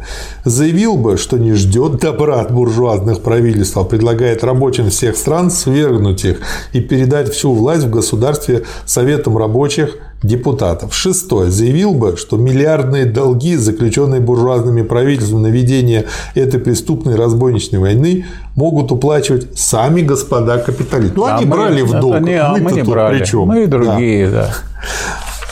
Вот за эти условия мира Совет рабочих депутатов, по моему мнению, согласился бы вести войну против любого буржуазного правительства и против всех буржуазных правительств мира. Пятое письмо. Задачи революционного пролетаря, пролетарского государственного устройства. То есть это на, на самом деле это программа нового революционного да. правительства да. в виде коротких коротких писем, которые простые люди и, и члены партии рядовые могут каждый прочитать. Ну, они, может быть, такую брошюру не прочитали бы, если все их да. объединить и так вот поставить. А по кусочкам таким, ну что, несколько страниц, и так да. ясно и понятно, да. популярно изложено. Причем, что интересно, ведь это же публиковалось-то в открытую. Да. А, да, а же, да, так это же демократия пришла. Да, ну вот как бы... А куда деваться этому буржуазному правительству? Да некуда им с подводной лодки. В да. предыдущих письмах задачи революционного пролетариата в России в настоящий момент были намечены следующим образом. Ну, кстати, вот вы сказали об открытую, открытую. А когда Ленин приехал, его встречали, ну, кстати, на броневике, так сказать, он выступал с речью, потом он э, выступал с балкона дворца Кшесинской, где большевики его освоили, это здание, там и находились, точно так же, как потом они освоили здание Смольного, но позже. Угу. Вот. А через некоторое время, после июльских событий, завели дело на Ленина, да. что он немецкий шпион, и пришлось ему скрываться. Сейчас мы можем сказать, где он скрывался, в разливе. Да. Первое. Суметь подойти наиболее верным путем к следующему этапу революции. Второе должна передать государственную власть из рук правительства помещиков и капиталистов в руки правительства рабочих и беднейших крестьян. Третье. Последнее, это последнее правительство должно организоваться по типу советов рабочих крестьянских депутатов. Четвертое. Оно должно разбить, совершенно установить старую и обычную во всех буржуазных государствах государственную машину. Пятое. Не только массовой, но и поголовно всеобщей организации вооруженного народа. Шестое. Только такое правительство, такое по своему классовому составу и по своим органам управления в состоянии успешно решить чрезвычайно трудную и, безусловно, неотложную главнейшую задачу момента, а именно добиться мира, притом не империалистического мира, не сделки между империалистическими державами о дележе награбленной капиталистами и их правительствами добычи, а действительно прочного демократического мира. Седьмое. В России победа пролетариата осуществима в самом близком будущем лишь при условии, что первым шагом ее будет поддержка рабочих громадным большинством крестьянства в борьбе его за конфискацию всего помещичьего землевладения. Минуточку вас остановлю. Лишь при условии. А вот Гегель пишет про суть дела, что когда для какой-нибудь сути дела угу. созданы, все условия. созданы все условия, оно вступает в существование. Поэтому, дескать, вот Ленин это, это, это. Так это вот все те условия, которые, собственно, да. и дают да. Восьмое. В связи Советскую с такой власть. крестьянской революцией и на основе ее возможны и необходимы дальнейшие шаги пролетариата в союзе с беднейшей частью крестьянства. Шаги, направленные к контролю производства и распределения важнейших продуктов. А в своей сумме и в своем развитии эти шаги были бы переходом к социализму. То есть Переходный и... период к социализму да. уже просвечивает. И девятое. Задача немедленной особой организации в деревнях – советов рабочих депутатов, то есть советов сельскохозяйственных наемных рабочих Батраков. отдельно от советов остальных крестьянских депутатов. Выдвигается при этом с крайней настоятельностью. Почему? А потому что нужна помощь в борьбе. Да, от и, этой и нужно пойти вперед, населения. а не только, да. так сказать, успокоиться на том, что получили землю. Да. Дальше тоже очень интересно, это набросок к пятому письму издалека. Ну вот э, я хочу сказать, что вот эти письма издалека, это вот по существу цельная программа действий. Цельная программа действий по установлению э, пролетарского государства. Да. По да. совершению революции. И то, что потом стало происходить, как вы видите, как по нотам повторяет вот то, что здесь Ленин написал. И можно было написать книжку, и, так сказать, э, теоретическая была бы хорошая работа. А Ленин написал письма, да. чтобы эти письма вот приходили, их читали, приходили второе письмо, третье письмо, четвертое. Это самая простая, доходчивая форма, которая позволяла членам партии получившим такое письмо, множить его, ну что там размножить, переписать даже можно и да широко Под копирку, распространять. Две копирки да. кладешь, и вот уже широко теория. распространить можно, да. Да. Следующий очень хороший материал товарищам, томящимся в плену. Убитых и раненых в одном Петрограде насчитывают более двух тысяч человек. Своей кровью русские рабочие купили свободу нашей стране. Требования рабочих были хлеба, свободы, мира – Революцию сделали рабочие и солдаты, но власть, как это бывало и в других революциях, на первых порах захватила буржуазия. Не Государственная дума, дума помещиков и богачей, а восстание, а восставшие рабочие солдаты не свергли царя. Демократ в кавычках Керенский приглашен в новое правительство только для того, чтобы создать видимость народного в кавычках правительства, чтобы иметь демократического в кавычках краснобая, который говорил бы народу громкие, но пустые слова, в то время как Гучков и Львовы будут делать антинародное дело. Чем вообще хороша а вот эта статья? Она, по сути дела, вводит товарищей, которые в плену, в курс дел. И э, очень простым слогом он, по сути дела, очень кратко излагает суть, которая была в тех пяти письмах. Товарищи, всюду, где у вас есть к тому возможность, обсуждайте великие события, происходящие на нашей Родине. Следующая статья Прощальное письмо. Так. Это не полное название. Сейчас скажу полное название. Прощальное письмо к швейцарским рабочим. То есть уезжаем, Делать едем в Россию, пишем письмо мы будем решительными противниками такого правительства, мы будем против защиты Отечества в такой войне. То есть он здесь им пишет о том, что мы уезжаем туда. А, вообще, как я понял, чтобы смысл это, войну. Да, смысл этого письма в том, чтобы им были понятны его дальнейшие действия и близкие, и, и близкие, да. и, сказать, эти действия.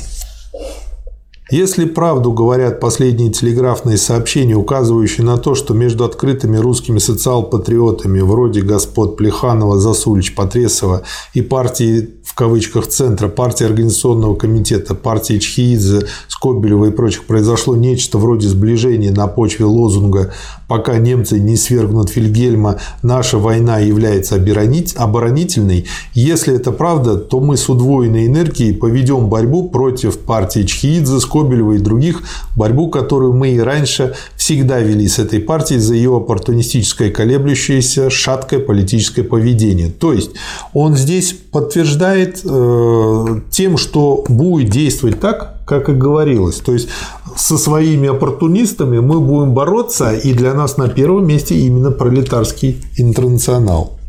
Русскому пролетариату выпала на долю великая честь начать ряд революций с объективной неизбежностью порождаемых империалистской Вот войной. и сколько по этому поводу было, что, дескать, давайте ждать Германию Ой. со стороны Троцкого да. и его союзников. А Ленин с самого начала выпала историческая миссия. Да. То есть анализ показал, что в авангарде всего мирового человечества оказался российский пролетариат. Да. Теперь, после марта 2017 года, только слепой может не видеть, что этот лозунг верен. Имеется в виду превращение империалистской войны в войну гражданскую. Этот лозунг становится фактом.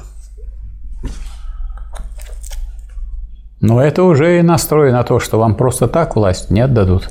Да. И за нее придется посражаться.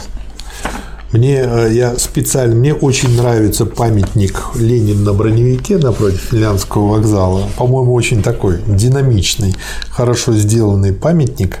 Вы знаете, что его взорвали пальто. Да, и взорвали, на, на эту тему было много и, править, и правительство Санкт-Петербурга починило это пальто. Некоторые думали, что снимут, заберут, но он имеет художественную ценность. А еще большую художественную ценность имеет памятник у Смольного. Он там размером меньше, угу. Но он там такой настоящий Ленин, угу. не стилизованный. Да. И поскольку он раньше был, э, так сказать, за загородкой, э, люди могли подходить и, смотреть. А теперь, значит, вот за загородку уже не пускают, там стоит охрана угу. и охраняет памятник, на котором написано Владимир Ильич Ленин, Диктатура пролетариата. 1917-1927. То есть буржуи охраняют диктатуру пролетариата. Да. Ну что, хорошо. Да. А если вы э, почитаете, что написано на пропилеях, которые не охраняются, когда вы входите просто вот в этот комплекс, там же справа Маркс, слева Энгельс, а с левой стороны, да, с одной стороны написано Совет пролетарской диктатуры, а с другой пролетарии всех стран соединяйтесь. Вот так и сохраняется. Здание э, Курска. И площадь-то пролетарская диктатура. Так что так да. вот оформлена площадь пролетарской диктатуры и рядом с ней находящиеся объекты. Метро Курское, которое э, одно из первых было построено, ну, вот вход в это метро, и построена в 50-х, по-моему, годах. И там лет 10 назад в Москве, когда отреставрировали его, там как раз-таки, э, поскольку тоже это имеет историческую культурную ценность, восстановили полностью пролетарии всех стран соединяйтесь, и это очень долго возмущало там московских больше, либералов. Там больше восстановило. Я это там место хорошо да, помню. Да. И вот там, там посмотришь наверх, там огромные буквы написано. Сквозь годы сияло нам солнце свободы, и Ленин великий нам путь озарил, нас вырастил Сталин, наверное, вырастил Сталин на верность народу, народу. на труд и на подвиги нам вдохновил. вдохновил. И вот, да. значит, Центральный комитет партии «Яблоко» после этого стал, значит, э, сделал заявление, что это возмутительно, что это безобразие, это возрождение сталинизма и так далее.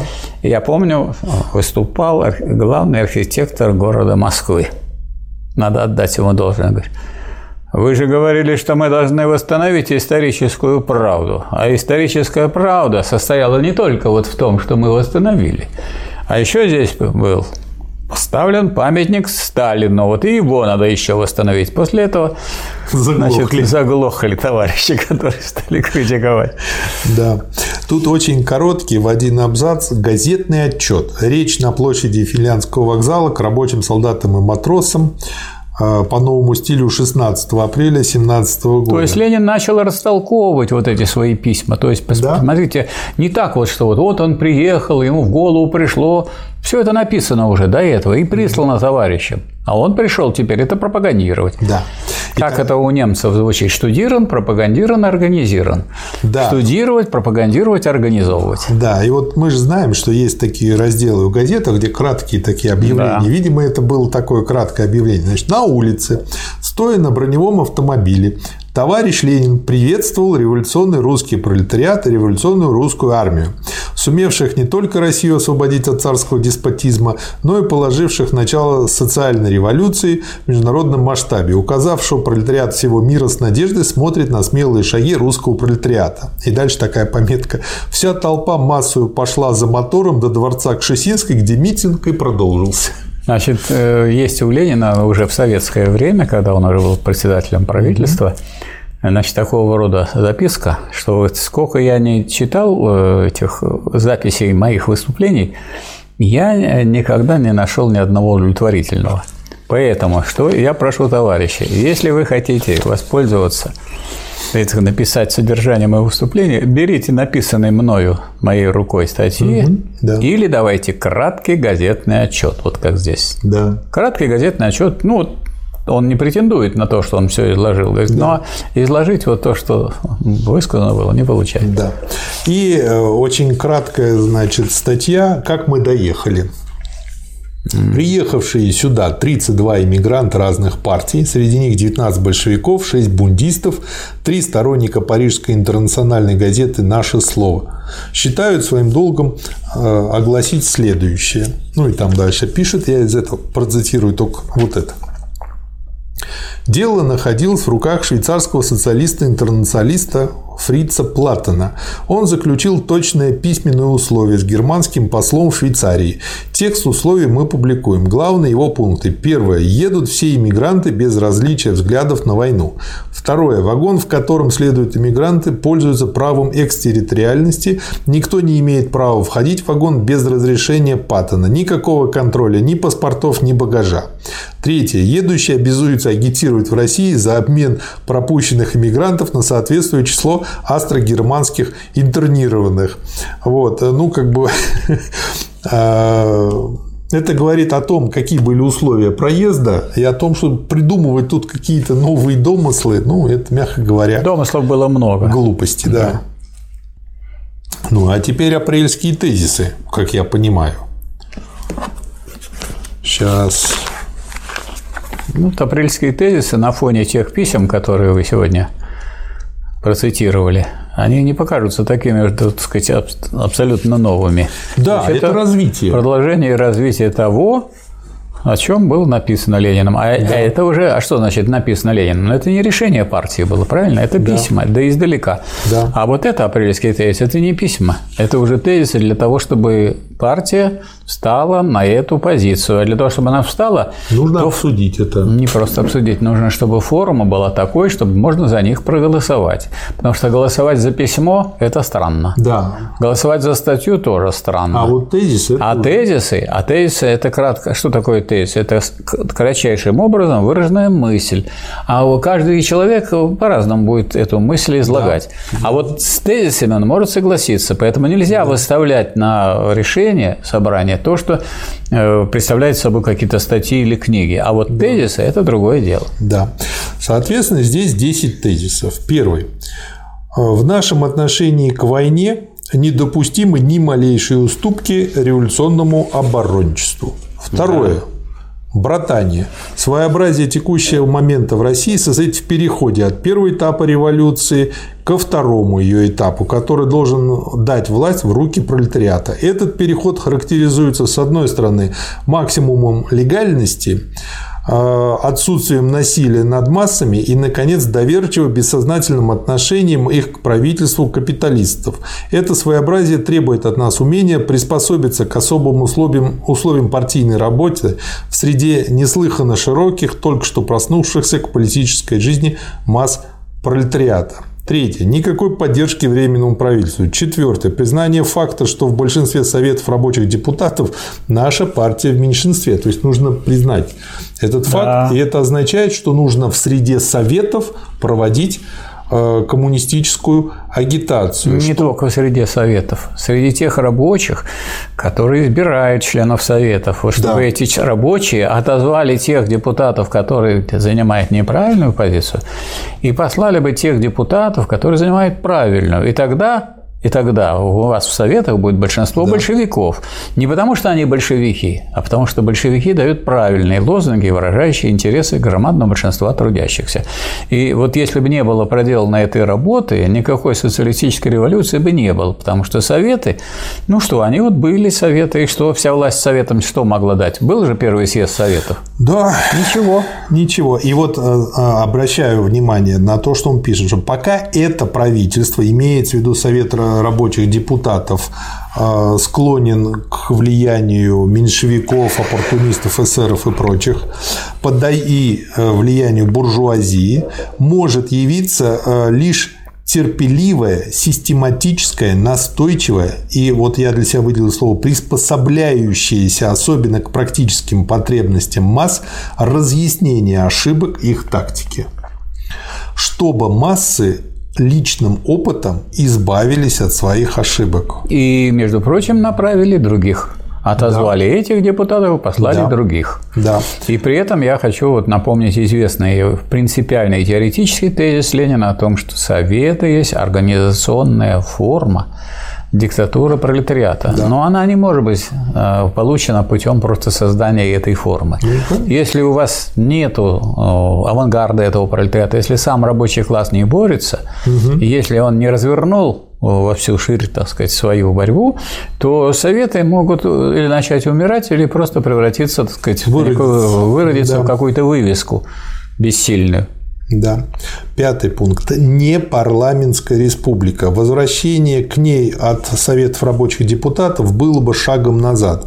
А республика Советов рабочих, батрацких и крестьянских депутатов по всей стране снизу доверху. Устранение полиции, армии, чиновничества. Плата всем чиновникам при выборности и сменяемости всех их в любое время не выше средней платы хорошего рабочего. Вот он парт максимум в деле грубо да, говоря. этот портмаксимум означал, что тогда так сказать, все трудящиеся воспринимают государственных чиновников как тех людей, которые стоят на основе так сказать, их интересов. Потому что да. если они даже хотят повысить свою плату, им нужно повысить плату всем, всем. трудящимся. Да. Вот в чем сила. А если разорвать эту связь, тогда получается чиновники высокооплачиваемые и бедные Слуги трудящиеся. народа живут да, лучше, чем народ. Да. Да. В кавычках слуги народа. Да. Или какого-то малого народа. Да, шестое.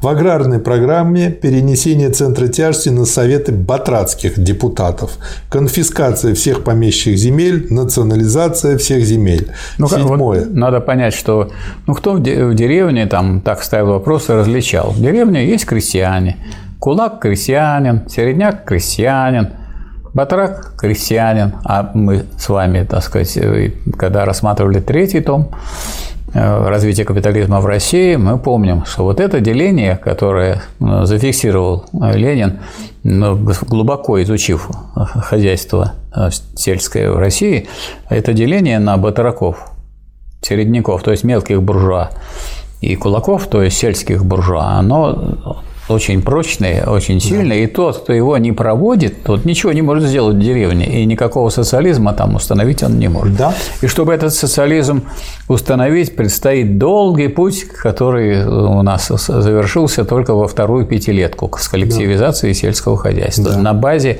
машинной техники государственной, на базе соединения крупной машинной и государственной техники э, и кооперативов в один симбиоз – социалистическое и сельское хозяйство кооперированное. Нельзя отдельно рассматривать отдельные колхозы, взятые отдельно, как выяснилось после уничтожения машинно-тракторных станций, они социалистической структуры не дают. Да. Седьмой пункт. Слияние немедленное всех банков страны в один общенациональный банк и ведение контроля над ним со стороны Совета рабочих депутатов. Восьмое. Не введение социализма как наша непосредственная задача, а переход тотчас лишь к контролю со стороны Совета рабочих депутатов за общественным производством и распределением продуктов. Да, как некоторые люди думали, что можно его ввести. К нему можно только прийти. И, и потребовался длительный переходный период с 17 по 36 Ну, те, кто формально. 18 на эту тему лет. есть хороший анекдот, я вспомнил. Помните, там, значит, поезд уходит э, от перрона, какая-то дамочка бежит с ребенком, опоздавшая, видит военный и говорит, помогите, остановите поезд. Он говорит, хорошо, поворачивается, говорит, поезд, стой, раз, два. Вот, наверное, такое же восприятие. Девятое. Партийные задачи. Э, он тут их перечисляет. Э, и исправление отсталой программы минимум. Вот вы вот смеетесь, а я однажды ехал из Москвы в Ленинград. В 13 вагоне у меня было 13 место, и вот рядом, когда выйдешь в, в, в, в, в как это называется, так сказать? В тамбур там, нет, не в тамбур, вот этот коридорчик, угу. который идет рядом, там стоял стоп-кран. Именно вот в этом месте, где 13-й. Это, на не заметить это было невозможно. Михаил Васильевич, вы знаете, что число 13 – это любимое число РВСН. Ну вот. А, и десятый пункт – обновление интернационала. Почему? Да потому что старый интернационал стал социал-шовинистическим. А из кого он, скажите, состоял старый Он состоял из социалистических партий, которые предали рабочий да. класс, когда да. наступила Великая Отечественная, э, э, мировая война, и стали партиями буржуазными. Поэтому, скажем, такое явление, как предательство КПСС, да. на этом фоне не выглядит как что-то необыкновенное. Наоборот, ну как же так вы, э, граждане трудящиеся? Неужели вот эта вот наука, предательство всех соцпартий не э, настроила вас на то, чтобы принять все меры для того, чтобы это не повторилось. Однако же думали, все, ура, все хорошо, все красное, все всякие лозунги прекрасные идут, юные да. пионеры, к борьбе за дело коммунистической партии, будьте готовы. Так не только пионеры, никто не готов почти. Ну, говорить-то все готовы, делать. Говорить. Делать. Да. А, помимо этой статьи а, есть еще и набросок статьи или речи в защиту апрельских тезисов. Это то, как он готовился mm-hmm. к написанию. Тут тоже много интересных мыслей. Ну, Например, грозит экономический крах, поэтому устранить буржуазию ошибка. Этот вывод буржуазный. Чем ближе крах, тем насущнее устранение буржуазии. Конечно, потому что крах из-за нее.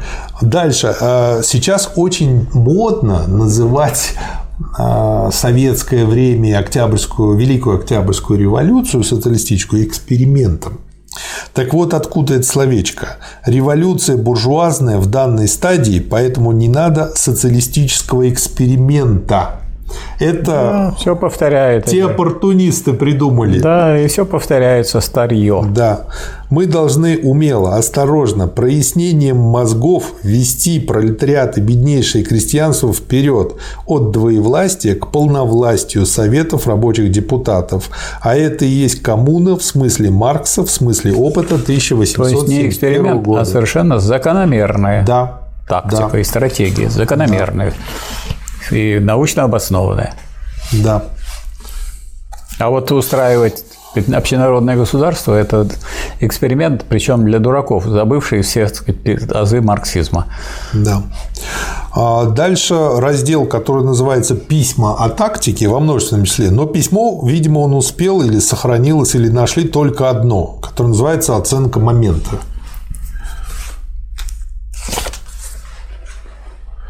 Переход государственной власти из рук одного в руки другого класса есть первый, главный, основной признак революции как в строго научном, так и в практически политическом значении этого понятия. Большевистские лозунги и идеи в общем вполне подтверждены историей, но конкретно дела сложились иначе, чем мог и кто бы э, ни то ни был ожидать оригинальнее, своеобразнее, пестрее. Имеется в виду двоевластие, которое сложилось. Игнорировать, забывать тот факт значило бы уподобляться тем, в кавычках, старым большевикам, которые не раз уже играли печальную роль в истории нашей партии, повторяя бессмысленно заученную формулу вместо изучения своеобразия новой живой действительности. И, э, собственно говоря, э, в этом письме он и объясняет, в чем отличие. Отличие в том, что раньше думали, что диктатура и советы рабочих депутатов возникнет после победы социалистической революции, а тут получилось двоевластие, и то ли за счет упущения буржуазии, то ли по какой-то другой причине, но вот де-факто уже сложились две власти. И это в этом отличие. Вот, и это нужно изучить и дальше. вот некоторые люди думали, что новые органы появляются после социалистической революции. Да, И можно сказать, что преподавание этого вопроса о революции именно на этом и стояло. да, Вот я это хорошо знаю, поскольку это дело изучал. На самом же деле, сначала в недрах буржуазного общества рождаются советы как органы поначалу борьбы за интересы трудящихся, в том числе экономические. Они постепенно набирают силу, и, а уже когда так сказать, назревают события, и когда появляется такая возможность, они берут государственную власть. То есть они оставляют без власти э, органы буржуазные, и они есть готовые органы власти, причем по всей стране. Потому что совет, ведь можно достаточно объявить, создавайте советы, и все, не надо приезжать и на кого-то назначать. Наоборот, народ должен выбирать, трудящиеся должны выбирать советы. В том числе и прежде всего советы там в деревне не только общие советы, но и батрацких депутатов, а в городах советы рабочих, рабочих, солдатских депутатов. Кто отделяет сейчас же немедленно и бесповоротно пролетарские элементы советов, то есть пролетарскую коммунистическую партию от мелкобуржуазных, тот правильно выражает интересы движения на оба возможные случая. И на случай, что Россия переживет еще особую, самостоятельную, неподчиненную буржуазии диктатуру пролетариата и крестьянства, и на случай, что мелкая буржуазия не сумеет оторваться от буржуазии и будет вечно, то есть до социализма, мне очень нравится слово «вечно», и потом пояснить, до социализма, колебаться между нею и нами. Но вот сливаться никогда нельзя. Вот с мелкой буржуазией нужно привлекать. Между э, мелкой буржуазией э, сказать, можно обеспечивать улучшение условий, но сливаться и свою позицию делать мелкобуржуазную недопустимо. Вот о чем говорит Да. Ленин. Как можно толкнуть в кавычках мелкую буржуазию к власти, если эта мелкая буржуазия теперь уже может, но не хочет взять ее? Я тут вспомнил неприличный анекдот. А, На биофаке идет лекция. А на этой лекции лектор задает в аудиторию вопрос, как называется тот мужчина, который хочет, но не может. Ему отвечают импотент. Прекрасно.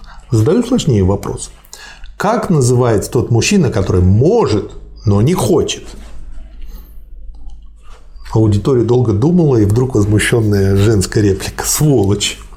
Вот. И вот и у меня тоже в голове. Я вот это всегда вспоминаю, когда, ну, тоже ТСЖ. Люди могут организовать, могут уменьшить в разы свои платежи за квартиру, но они этого не делают, не хотят. Почему? Потому что ТСЖ основана совсем на другом принципе. Не на принципе того, где вы работаете, а на принципе, что вы здесь живете. Да. А вся ваша жизнь на самом деле определяется тем, где вы работаете. Вот. И я вот... Поэтому уход, так сказать, на территорию от заводов и фабрик – это потеря власти трудящихся. Да, и мне это стало понятным после того, как я лет 10 э, пытался навести порядок не, не в доме, в котором жил. Да. Народ всегда чистит, всегда недоволен, что ты сделал. Потом, когда ты уходишь, за тобой бегают, просят вернуться, еще что-то такое, но все равно держится на эксплуатации конкретного персонажа, который решил на это тратить время. Да. То есть, получается, по территориальному принципу собрать людей не получается. А да. вот по рабочему, почему фабричные и заводские рабочие? Потому что они приходят Сам туда каждый день, и каждый да. день встречаются. И трудятся. Особенно, если это касается городских, фабричных, заводских, да. промышленных рабочих. А если вы думаете собирать транспортных рабочих, рабочих, которые сказать, работают вахтовым методом и так далее, то, как вы понимаете, это не получится. То есть надо все-таки исходить не только из того, что у человека в голове, а да. что способствует правильному пониманию ситуации и возможности организации. Да. Второй момент. Здесь я подошел ко второй ошибке в приведенном рассуждении Каменева. Он упрекает меня в том, что моя схема рассчитана на немедленное перерождение этой буржуазной демократической революции в социалистическую. Это цитата была из Каменева. Это неверно. Я не только не рассчитываю на немедленное перерождение нашей революции в социалистическую, а прямо предостерегаю против этого, прямо заявляю в тезисе номер 8. Не выведение социализма как наша непосредственная задача. Ну и далее.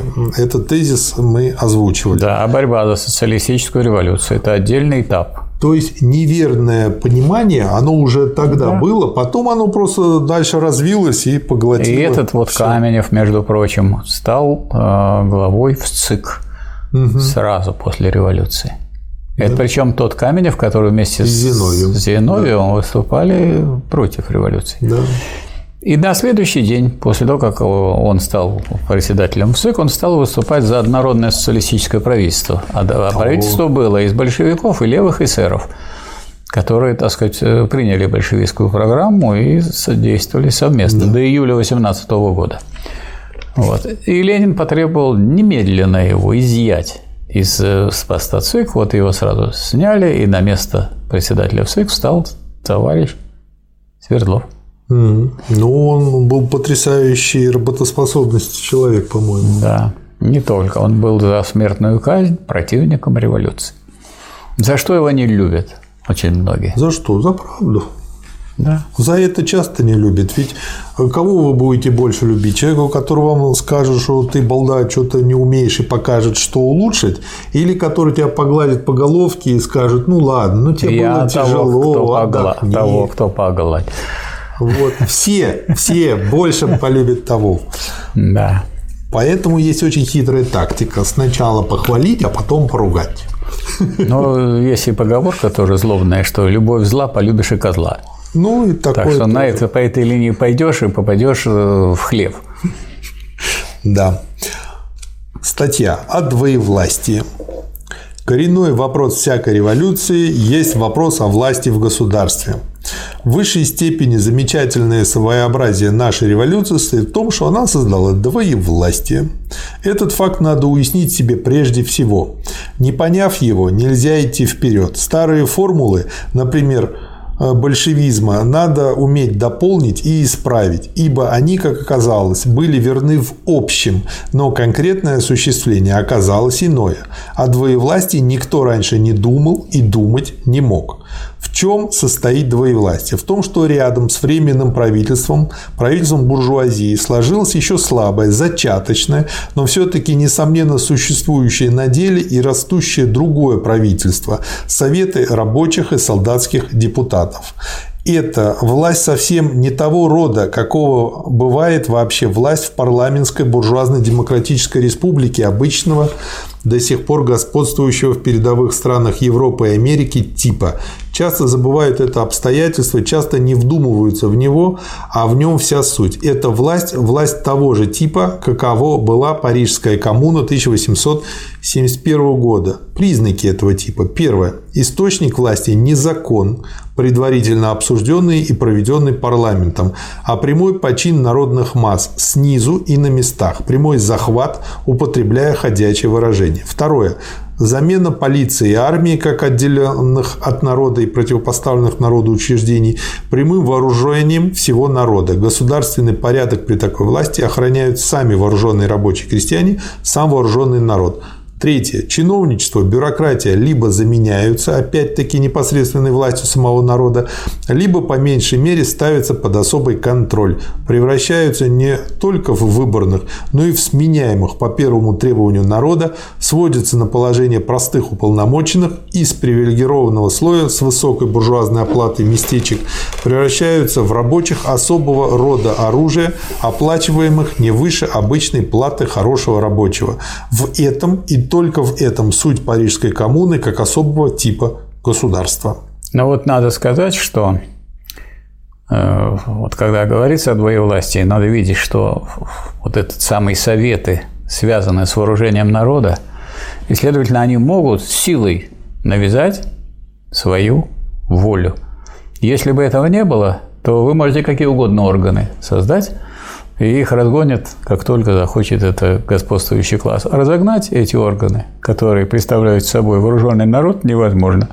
Поэтому тут, как говорится, решался вопрос, кто кого.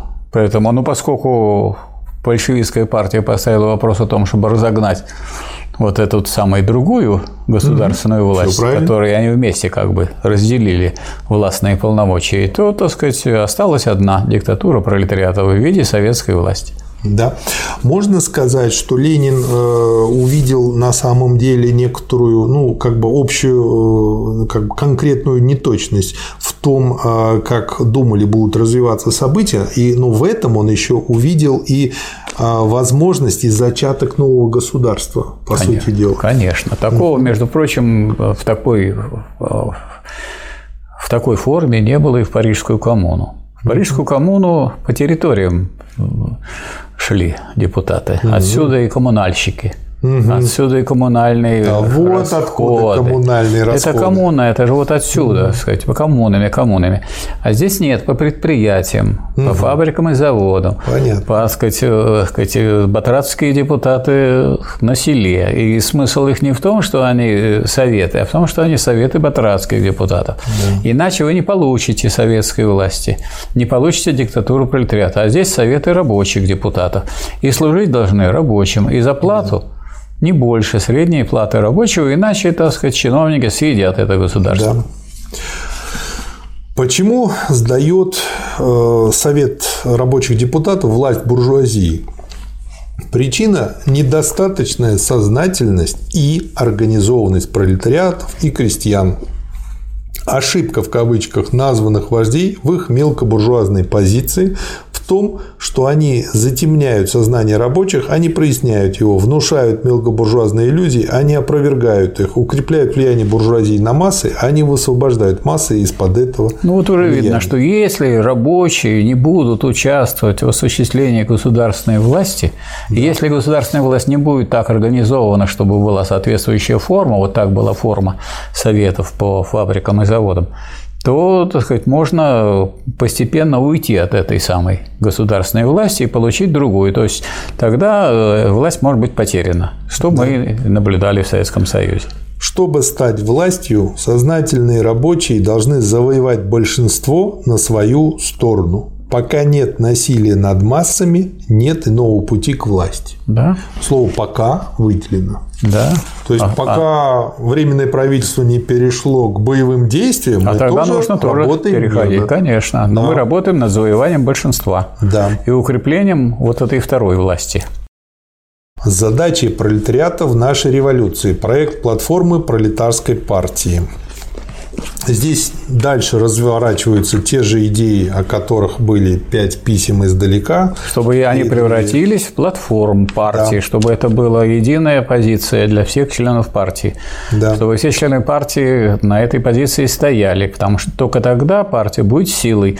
А если разные члены партии так сказать, в разные стороны будут действовать, что им в голову бредет, то он в своей руководящей роли революционной большевистская партия не сыграет. Да. И э, Ленин очень последовательно, нумеруя э, каждый ключевой абзац, э, значит, проводит и развивает мысли. Классовый характер прошедшей революции, потом внешняя политика нового правительства, своеобразное двоевластие его классовое значение, вытекающие из предыдущего своеобразия тактики, революционное оборонничество и его классовое значение. Поскольку это не разбирали, на этом остановимся подробнее.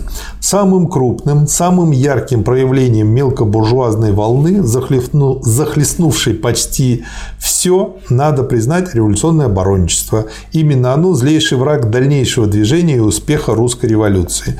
Кто подался в этом пункте и не сумел высвободиться, тот погиб для революции. Но массы иначе поддаются, чем вожди, и иначе, иным ходом развития, иным способом высвобождается. Народ поверил на время, благодаря в значительной степени предрассудкам старины, заставлявшим видеть в других народах России, кроме великорусского, нечто вроде собственности или вотчины великорусов. Подлое развращение великорусского народа царизма, приучившим видеть в других народах нечто низшее, нечто по праву принадлежащее Великороссии, не могло рассеяться сразу. От нас требуется умение разъяснить массам, что социально-политический характер войны определяется не доброй волей лиц и групп, даже народов, а положением класса, ведущего войну, политикой класса, продолжением коей война является, связями капитала как господствующей экономической силы в современном обществе, империалистическим характером международного капитала, зависимостью финансовой, банковой, дипломатической России от Англии, Франции и так далее. Умело, понятно для масс объяснить это нелегко. Без ошибок никто из нас этого не сумел бы сразу сделать. А, То есть тяжело вот такие вещи объяснить сразу так, чтобы тебя поняли. Мало того, сам можешь накосячить. Но объяснять Сам- надо. Но объяснять надо. И только те люди, которые объясняют, они научатся объяснять. Рано или поздно научатся. И наоборот, Конечно. те люди, которые не объясняют, никогда не научатся объяснять. Да. Массовый представитель оборончества смотрит на дело попросту. То есть вот эта вот простая псевдологика, Да, она она очень э, подкупает как бы подкупает многих людей по-обывательски. Я не хочу аннексий. На меня прет немец. Значит, я защищаю правое дело, а вовсе не, какое-то, не какие-то империалистические интересы. Такому человеку надо разъяснить и разъясняет, что дело не в его личных желаниях, а в отношениях и условиях массовых, классовых, политических, в связи с войны с интересами капитала и с международной сетью банков и так далее. Только такая борьба с оборончеством серьезная и обещает успех, может быть, не очень быстрый, но веч... верный и прочный. То есть вместо того, чтобы люди шли и организовывали свою власть, вооружались, тем более их цар- царское правительство вооружило, и охраняли свои интересы и свои органы, и осуществляло свою политику. Вместо этого их кидают в топку, Да. В которой, так сказать, они превращаются в пушечное мясо. И они еще туда сами и идут. Вот беда. И эту беду очень трудно отвести. Поэтому Ленин говорит, очень трудно с этим бороться. Да. Следующий пункт. Как можно кончить войну? Войну нельзя кончить по желанию. И дальше он объясняет, что для того, чтобы кончить, нужно прийти к власти. И да. другого способа нет. Может, будет другой класс, он не будет проводить да. войну. Далее, э, следующий пункт. Новый тип государства, вырастающий из нашей революции. И он тут подробно останавливается на коммуне, на ее сути э, вот, на замене э, полиции народной милицией, вот, и на тех тонкостях момента, как не ошибиться в этом деле. Потом аграрная и национальная Народная милиция программа. или рабочая милиция? Рабочая милиция, я оговорился. Это вас да, да, да, да. Это Плеханов из меня вылазит периодически. Или Медведев. Или Медведев, или Нет, сразу. он вообще против милиции, Медведев. Нет, он круче. Он про полицию. Он за полицию. А полиция уже точно – это организация для защиты интересов богатых, господствующего класса. Да. Аграрная и национальная программа. Мы должны требовать национализации всех земель, то есть перехода всех земель в государстве в собственность центральной государственной власти. Но все распоряжение землей, все определение местных условий владения и пользования должно находиться всецело исключительно отнюдь не в бюрократических чиновничьих руках, а в руках областных и местных советов крестьянских депутатов. Но это же именно обстоятельства – когда было реализовано, облегчило коллективизацию, потому да? что и дальнейшее создание и развитие колхозов, потому что земля государственная, машины и трактора сельскохозяйственные, государственные, значит, работы выполняют крестьяне, имеется контрактация, и сельское хозяйство действует в общественных интересах. Значит, это такая форма общественной собственности. Да? То есть общественная собственность, собственность всеобщая складывается из государственной в городах и колхозно-кооперативной в деревне. И это одна собственность, а не две, как некоторые пишут. Ну. А в плохих книжках, которых не с числа, написано, что при социализме и в учебниках есть государственная собственность, государственная общенародная и кооперативно-колхозная. Хотя общенародной нет и быть не может. Да. Следующий пункт. Национализация банков и синдикатов капиталистов. Понятно. Потом положение дел в социалистическом интернационале описывает течение и то, что сейчас есть очень много оппортунистов и есть два течения что есть три, точнее, течения, есть еще центральная некая, как средняя температура по больнице. А вот смотрите, как интересно. Вот Ленин ставит везде вопрос о национализации банков. Да. Еще у него была статья до революции, да. Э, грозящая катастрофой, как с ней бороться, угу. в которой он разъяснял такую простую вещь, что вот мы берем и национализируем все банки. Да. Кто мы? Правительство, скажем. То же самое буржуазное правительство может национализировать все. Это еще не выходит за пределы буржуазного строя. Это будет означать что? Что э, все банки, бывшие банки частные, да. отдельные, превращаются в отделение единого банка. Если у вас миллиард лежит в банке, он останется. Если у вас 3 рубля, 3 рубля и останется. И вот на этом фоне, когда это вокруг такое обсуждение было, значит, национализация банков, потом, значит, это включилось в программу, ну, поскольку не захотело буржуазное правительство это делать, и не будет оно это делать. Да. Это ясно, что это не бесполезно вкладывать, так сказать, в программу буржуазного правительства. Это стало частью программы советского правительства. И вот выступает товарищ Семин – который вроде бы э, подвязается на ниве просвещения темных, а вместо да. того, чтобы их просвещать, он говорит всякие глупости, что объявим войну банкам. Зачем объявлять войну, когда их надо просто национализировать? Давайте начнем и до, сначала доведем да. до точки дела, начатое Дон Кихотом. Да. Разберемся с мельницами. Да. Ну, Потом уже займемся другим. Ну, надо же последовательно да. быть. Теперь представьте себе, те, так сказать, наслушавшиеся ее, э, сказать, малолетние товарищи, Пойдут еще, не дай бог, пойдут, банк. пойдут, пойдут э, объявлять войну банкам.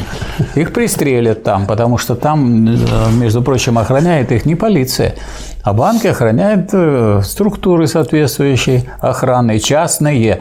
И эти частные охранники в значительной части своей не только из военных там или из бывших милиционеров, но и из преступников тоже – Михаил Васильевич, убьют, я, я всё. знаю, как молодежь отвернуть. Ее нужно просто переориентировать на войну с трехлитровыми, литровыми и двухлитровыми банками, а точнее с их содержимым. За бутылки, вы хотите Да. сказать. Против Вот. банок и за бутылки. Да.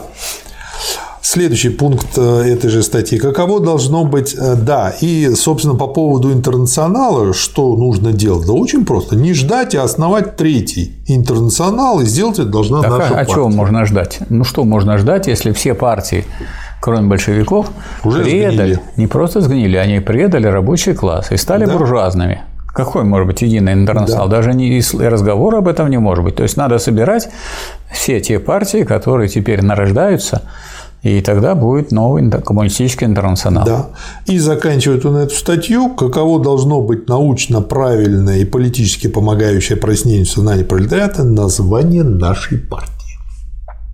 Перехожу к последнему, к названию нашей партии. Мы должны назваться коммунистической партией, как называли себя Маркс и Энгельс. То есть, как я понял, уже настолько социал-демократию затаскали тогда, что для того, чтобы простые люди А социал-демократия как раз одна ни- никак не связана непосредственно с, буржуа- с коммунизмом. Да, Потому что демократия бывает буржуазная, социал – это вообще общественная, то есть она никакого значения Да. тут не имеет, поэтому ни о чем не говорит. Поэтому пришлось ставить букву «Б». да. Ну, РПБ. «Б» хоть как-то отличало Вы от сейчас очень кратко сказали то, что здесь Ленин написал. Во-первых, затаскали, во-вторых, социал не связано напрямую с коммунизмом, во-вторых, демократия напрямую не связана, и все это вводит в заблуждение. И э, по этой причине нужно уточнить название партии, так, чтобы людям было проще и понятнее. Но у нас вот странно, э, партия Нины Андреевой, ВКПБ, они, во-первых, учредили пост э, генерального, хотя Ленин никогда не был генеральным секретарем Ну, им же до хочется. революции, раз. Во-вторых, и Сталин стал генеральным секретарем только по предложению Ленина на, восьмом съезде. Это раз. Во-вторых, они пишут В, К, П и Б большое, так же как П. Хотя Ленин ставил в скобочках, и Сталин ставили в скобочках, и говорили, что это ну, случайный случай, что мы в каком-то съезде оказались в большинстве. Как мы из этого можем столько выводить? Да. Следующий очень интересный материал, мы сейчас на нем не будем подробно останавливаться, он очень обширный и полезный. Я это называю своего рода такая методичка. То есть на полезном вы предлагаете не останавливаться. Подсказка. А чтобы заинтересовать, чтобы прочли сами. Называется это «Политические партии в России и задачи пролетариата». Чем интересен этот материал и почему его как бы не нужно читать? А потому что он дан в виде вопросов и ответов. Ну, например, вопрос. Первый. Каковы главные группы политических партий в России? Ну, на тот момент. Ответы. А, Б, В, Г. Правее конституционных демократов сами кадеты, э, социал-демократы и социал-революционеры и большевики. И дальше краткая характеристика в 2-3 предложения. Или как относятся они к социализму, опять же, А, Б, В. Или какого госустройства хотят настоящего. То есть для прояснения сознания очень важно. То есть это методичка и такая памятка, очень систематизированная, Чтобы- с удобным доступом для агитатора, для пропагандиста. И для ча- распутывания запутавшихся. Да, да, да, для самораспутывания. И для, и для прояснения сознания тех, кто не, не вполне понимает Да, структуру партии. да. А Следующий материал. Вот у нас сейчас в России свыше 60 партий, а то было 70 с лишним. Ой, А на самом деле сколько этих партий? Во-первых, э, легальной коммунистической партии нет ни одной.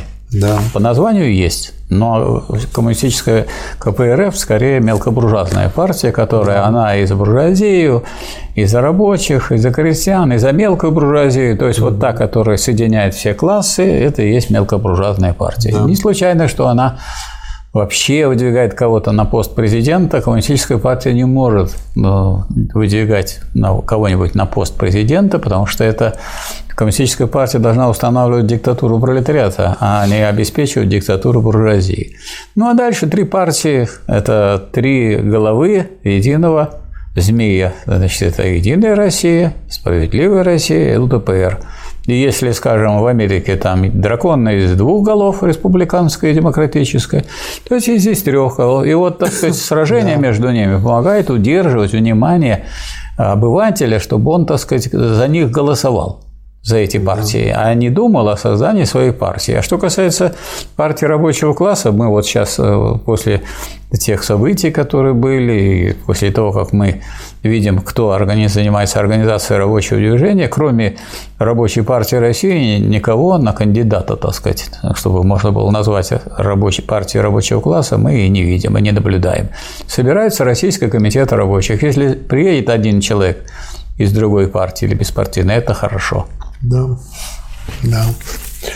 Очень короткий материал в полстраницы, называется «Крах» с вопросительным знаком. Нам передали сейчас, что в исполнительном комитете Совета рабочих и солдатских депутатов только что получена нота, которую наше временное правительство сообщило всем заграничным представителям. Эта нота есть, очевидно, именно тот акт, который, как предполагал Чхиидзе, должен был быть издан через три дня и, по-видимому, состоит а, из определенных заявлений против аннексии. Что же оказалось? Нота содержит прямое заявление Временного правительства, что Россия будет воевать до конца, что Россия останется верна своим обязательствам перед союзниками. Эта нота произвела впечатление разорвавшейся бомбы. Растерянность большинства исполнительного комитета, Чхиидзе, Церетели и других полная. Банкротство всей политики соглашений явное. И наступило оно гораздо раньше, чем мы ожидали. Империалистическую войну разговорами и контактной комиссией не прекратишь. Ну так кому То есть, помог? о чем говорил Ленин? Вот, пожалуйста, а кто помог, а кто помог Ленину? Кто э, ноту смысле, такую кто, сделал? Кто временному правительству помог? Нет, нет кто, Ленин, кто Ленину помог? Потому что они саморазоблачились. Да, они то сами они, помогли. То есть они э, осталось большевикам сказать, вот кто хочет вас посылать на бойню, чтобы вы да. продолжали умирать за, за Дарданелло. Да, да. Статья называется «Что понимают под позором капиталисты и что пролетарии?». Сегодняшнее единство... Популярное название очень привлекательное. Да. Да. Печатает на первом месте жирным шрифтом воззвание, подписанное господами Плехановым, Дейчем и Засулич. Обращаю внимание, это трое из пяти, создавшие группу освобождения труда. Да. То есть создатели партии. О чем это говорит? Это говорит о том, что предательство интересов передового класса – это не исключение. Это, так сказать, скорее обыденное дело. Да. Я как-то мне, я по мере того, как вот читал полное собрание сочинений, а к нему там есть э, список фамилий, авторов, политических деятелей упоминается. Угу. Ну и он обычно такой, такой-то, такой-то, тогда-то вступил в партию, такие-то, такие-то вещи революционные совершал, потом продал, предал и, так сказать, Золото суд Сибирь. И мне так, как сказать, вот, показалось, что можно было бы нарисовать такой график по времени, значит, так вот, ось Y, ось X, и вот, так сказать, в таком-то году, допустим, Плеханов вошел в руководство партии, до такого-то держался, потом ушел вправо, а потом вообще ушел, угу. сказать, из, так сказать, от партии и стал ее противником. Угу. Потом другой, от да. сколько их было там, и Каменев, Зиновьев, Бухарин, Троцкий, ну, если взять, так сказать, уже советское да. время, Хрущев, и дальше вся эта плеяда генеральных, которые продолжали хрущевскую линию неуклонно. Да. Что, что они подписали? Цитата. «Каждый народ имеет право свободно располагать своей судьбой. Вильгельм Германский и Карл Австрийский никогда не согласятся на это. Ведя войну с ними, мы защищаем свою и чужую свободу. Россия не может изменить своим союзникам. Это покрыло бы ее позором. Вот так. Все. Надо идти и умирать за них, за этих союзников. Да. А дальше Ленин тут напомнил тому же Плеханову, вообще-то есть Базельский манифест 1912 года. Который подписывали социал-демократы. Плехановым тоже подписанный и да. тоже преданный. До измены, да, до да. предательства. Да. Ну и дальше разбирать, что вполне справедливо, что ни монарх германский, ни монарх австрийский не согласятся на свободу каждого народа, ибо оба эти монарха коронованные разбойники, как и Николай II. Во-вторых, некоронованные разбойники, то есть капиталисты, в данной войне показали себя ничем не лучше монархов. В-третьих, согласятся ли русские капиталисты на свободу народов, угнетенных ими Армении, Хивы, Украины, Финляндии? Ну, это, думаю, это понятно, да. сказать, с точки зрения ленинской теории империализма, понятно, что если это империалистическая война, то кто там принимает решения из представителей господствующих классов, это, уже важно. не суть важно, да. да. А ясно, что решения будут одни, так сказать, захватить побольше, поработить побольше. Да. Рабочие интернационалисты всего мира стоят за свержение всех капиталистических правительств. Слово «всех» выделено. Да. Дальше идет э, очень много материала, посвященный апрельской всероссийской конференции. Это, по сути дела, создание партии, где приняты резолюции. Как создание партии? Ну, я имею в виду, где переименовали ее. Но это не создание ну, партии. Это я говорил. Развитие партии. Развитие конечно. партии, где э, резолюции по национальному вопросу, по аграрному вопросу внесены уточнения в программы. Вот, и, э, процесс... и это ее, так сказать, э, мобилизация. Да. Перед О том, восстанием. что уже бой. Да. Ну и, собственно говоря... И надо приготовиться к этому, и да. приготовиться организационно. Да, и гвоздем всей нашей политики, значит, э, Ленин назвал следующее. «Мелкая буржуазия вся сейчас колеблется и прикрывает свое колебание фразой о революционной демократии. И мы должны противопоставить этим колебаниям пролетарскую линию. Сорвать ее преждевременным выступлением желают контрреволюционеры. Нашими задачами является увеличение числа советов, укрепление их сил, сплочение внутри нашей партии». Ну, то есть, это вот слово «мобилизация» очень хорошо подходит. Да. То есть, это, мобилиз... Э, это на этой конференции мобилизационная программа партии. Да, и усиление. И, да. так сказать, понимание того, что вот если мы хотим э, меньше иметь жертв, то есть нужно обеспечить перевес. Да. А перевес, между прочим, тяжелый и длительный, в том числе организационной и идеологической работой идет. Да. да.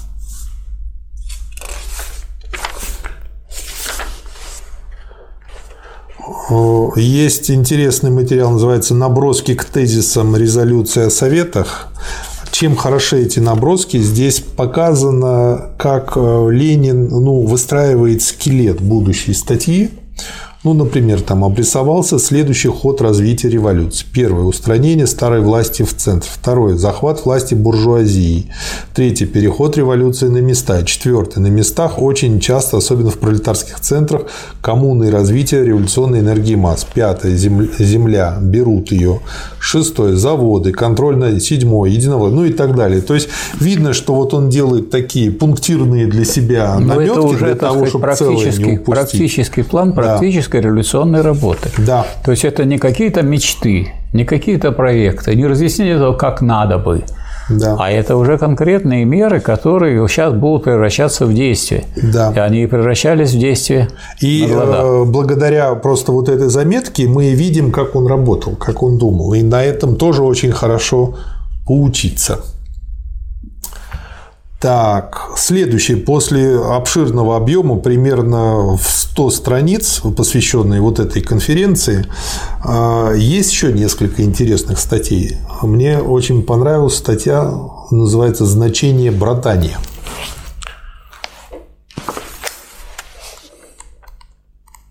Вспомнили брата своего. Да. Капиталисты либо издеваются над братанием солдат на фронте. Ну, конечно, там люди погибают, мы тут жируем, и нам только издеваться остается. Либо с бешеной злобой накидываются на него, лгут и клевещут, сводя дело к обману русских немцами, грозят через своих генералов и офицеров карами за братание. Сознательные рабочие, а за ними по верному инстинкту угнетенных классов и масса полупролетариев, масса беднейших крестьян относятся к братанию самым глубоким сочувствием. Ясно, что братание есть путь к миру. Ясно, что братание есть революционная инициатива масс. Есть пробуждение совести, ума, смелости угнетенных классов. Есть, другими словами, одно из звеньев в цепи шагов к социалистической пролетарской революции. Надо, чтобы солдаты переходили теперь к такому братанию, во время которого обсуждалась бы ясная политическая программа. Да, с кем То есть надо не бороться. просто побратались, С кем надо а воевать? еще и с кем надо поговорили. воевать? Воевать Да. надо. У тебя есть винтовка, Да. у тебя есть оружие. Так надо воевать не со своим товарищем по классу, а с теми классами, которые угнетают народы разных стран. Да. Ну и в конце комментарий по поводу Плеханова. Он сопоставляет братание с изменой. Сам бы пошел повоевал.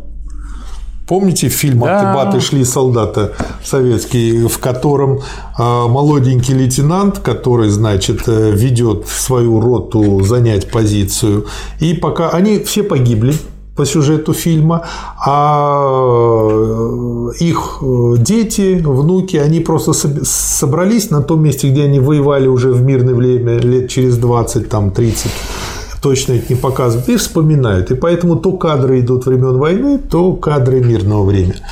Вот. И Значит, э, один из солдат, с которым спорит этот молодой лейтенант, его подчиненный, вот, э, лейтенант узнает, что тот, оказывается, был в плену, там, полицаем какое-то время, еще что-то. Он спрашивает, а как же вы так смогли? Он говорит, ну, не голодали вы. Вот и эти тоже Плехановы не голодали, а обвиняют в измене. Следующий материал чему ведут контрреволюционные шаги Временного правительства? Значит, хочу прочесть первую. Мы получили следующую телеграмму. Енисейск. Совет рабочих и солдатских депутатов заслушал телеграмму министра Львова на имя назначенного комиссара Енисейской губернии Крутовского, присланную в Енисейск для руководства. Мы протестуем против желания ввести опять чиновничество, заявляем, что, во-первых, мы не допустим управлять нами назначаемыми чиновниками. Во-вторых, изгнанным крестьянским начальникам возврата нет. В-третьих, признаем только органы, созданные в Енисейском уезде самим народом. В-четвертых, назначаемые чиновники смогут повелевать только через наши трупы. Енисейский совет депутатов. Ну и дальше Ленин очень хорошо раскрывает, анализирует. Вот. А Мне это напомнило путинских полномочных представителей, как он пытается организовать. Энгельс был прав напоминая опыт Франции, которая с 1792 по 1798 год управлялась местными выборными органами без всякого надзора и нисколько не развалилась, нисколько не распалась, а укреплялась, демократически сплачивалась, организовывалась. Народу нужна действительно демократическая, не знающая иных властей, кроме выборных и по желанию населения в любое время сменяемых рабочая и крестьянская республика. И за такую республику должны все рабочие и крестьяне бороться против замашек Временного правительства, восстановить монархические царистские приемы и, э, и аппараты управления. Как назовем выпуск? Конкретная программа социалистической революции. Может, без слова конкретное? Зачем? А затем, что программа, она и давно была. Вся программа партии тоже программа социалистической революции. Или насущная программа социалистической революции. Насущная, которая вот сейчас прямо нужна была в этот момент. Насущная. Конкретно это, так сказать, как воспринимается как э, некоторые противопоставления абстрактной программе. А вот насущная – это то, что вот сейчас надо было делать. Насущная программа или социалистическая, или пролетарская тогда так революция. сказать, программа э, революции здесь и се- э, пролетарской революции здесь и сейчас. Просто насущное, оно, Чем вам не нравится насущное? Насущное – это то, что вот сейчас оно, хлеб. очень, оно очень научное. Нет, хлеб насущный, тут ничего научного нет. Ну вот, Вот вот, щас вот вот. вы сказали хлеб насущный, у меня просто уже загорелся хлебонасущенский. вот это голове. хорошо. Хлеб насущный, да. Да, но просто загорелось-то это в связи с художественным произведением. Но, но это вообще обычное выражение. Хлеб. Мы бо- боремся, нужно вот этот и есть хлеб где-то там, а вот насущный. Есть программа, которая была принята в 1903 году, партийная, она программа, конечно, перехода к социализму и борьбы за социализм. А вот это уже прямо накануне революции. Либо можно написать накануне социалистической О, революции, либо вот. да, накануне, Давайте накануне социалистической, социалистической революции. И вот это все покрывает, да. Да, да. Отлично. Это накануне. Спасибо, Михаил Васильевич. Ну, раз еще будут события накануне, ну ничего, мы там придумаем что-нибудь. Да. Спасибо, товарищ. Спасибо.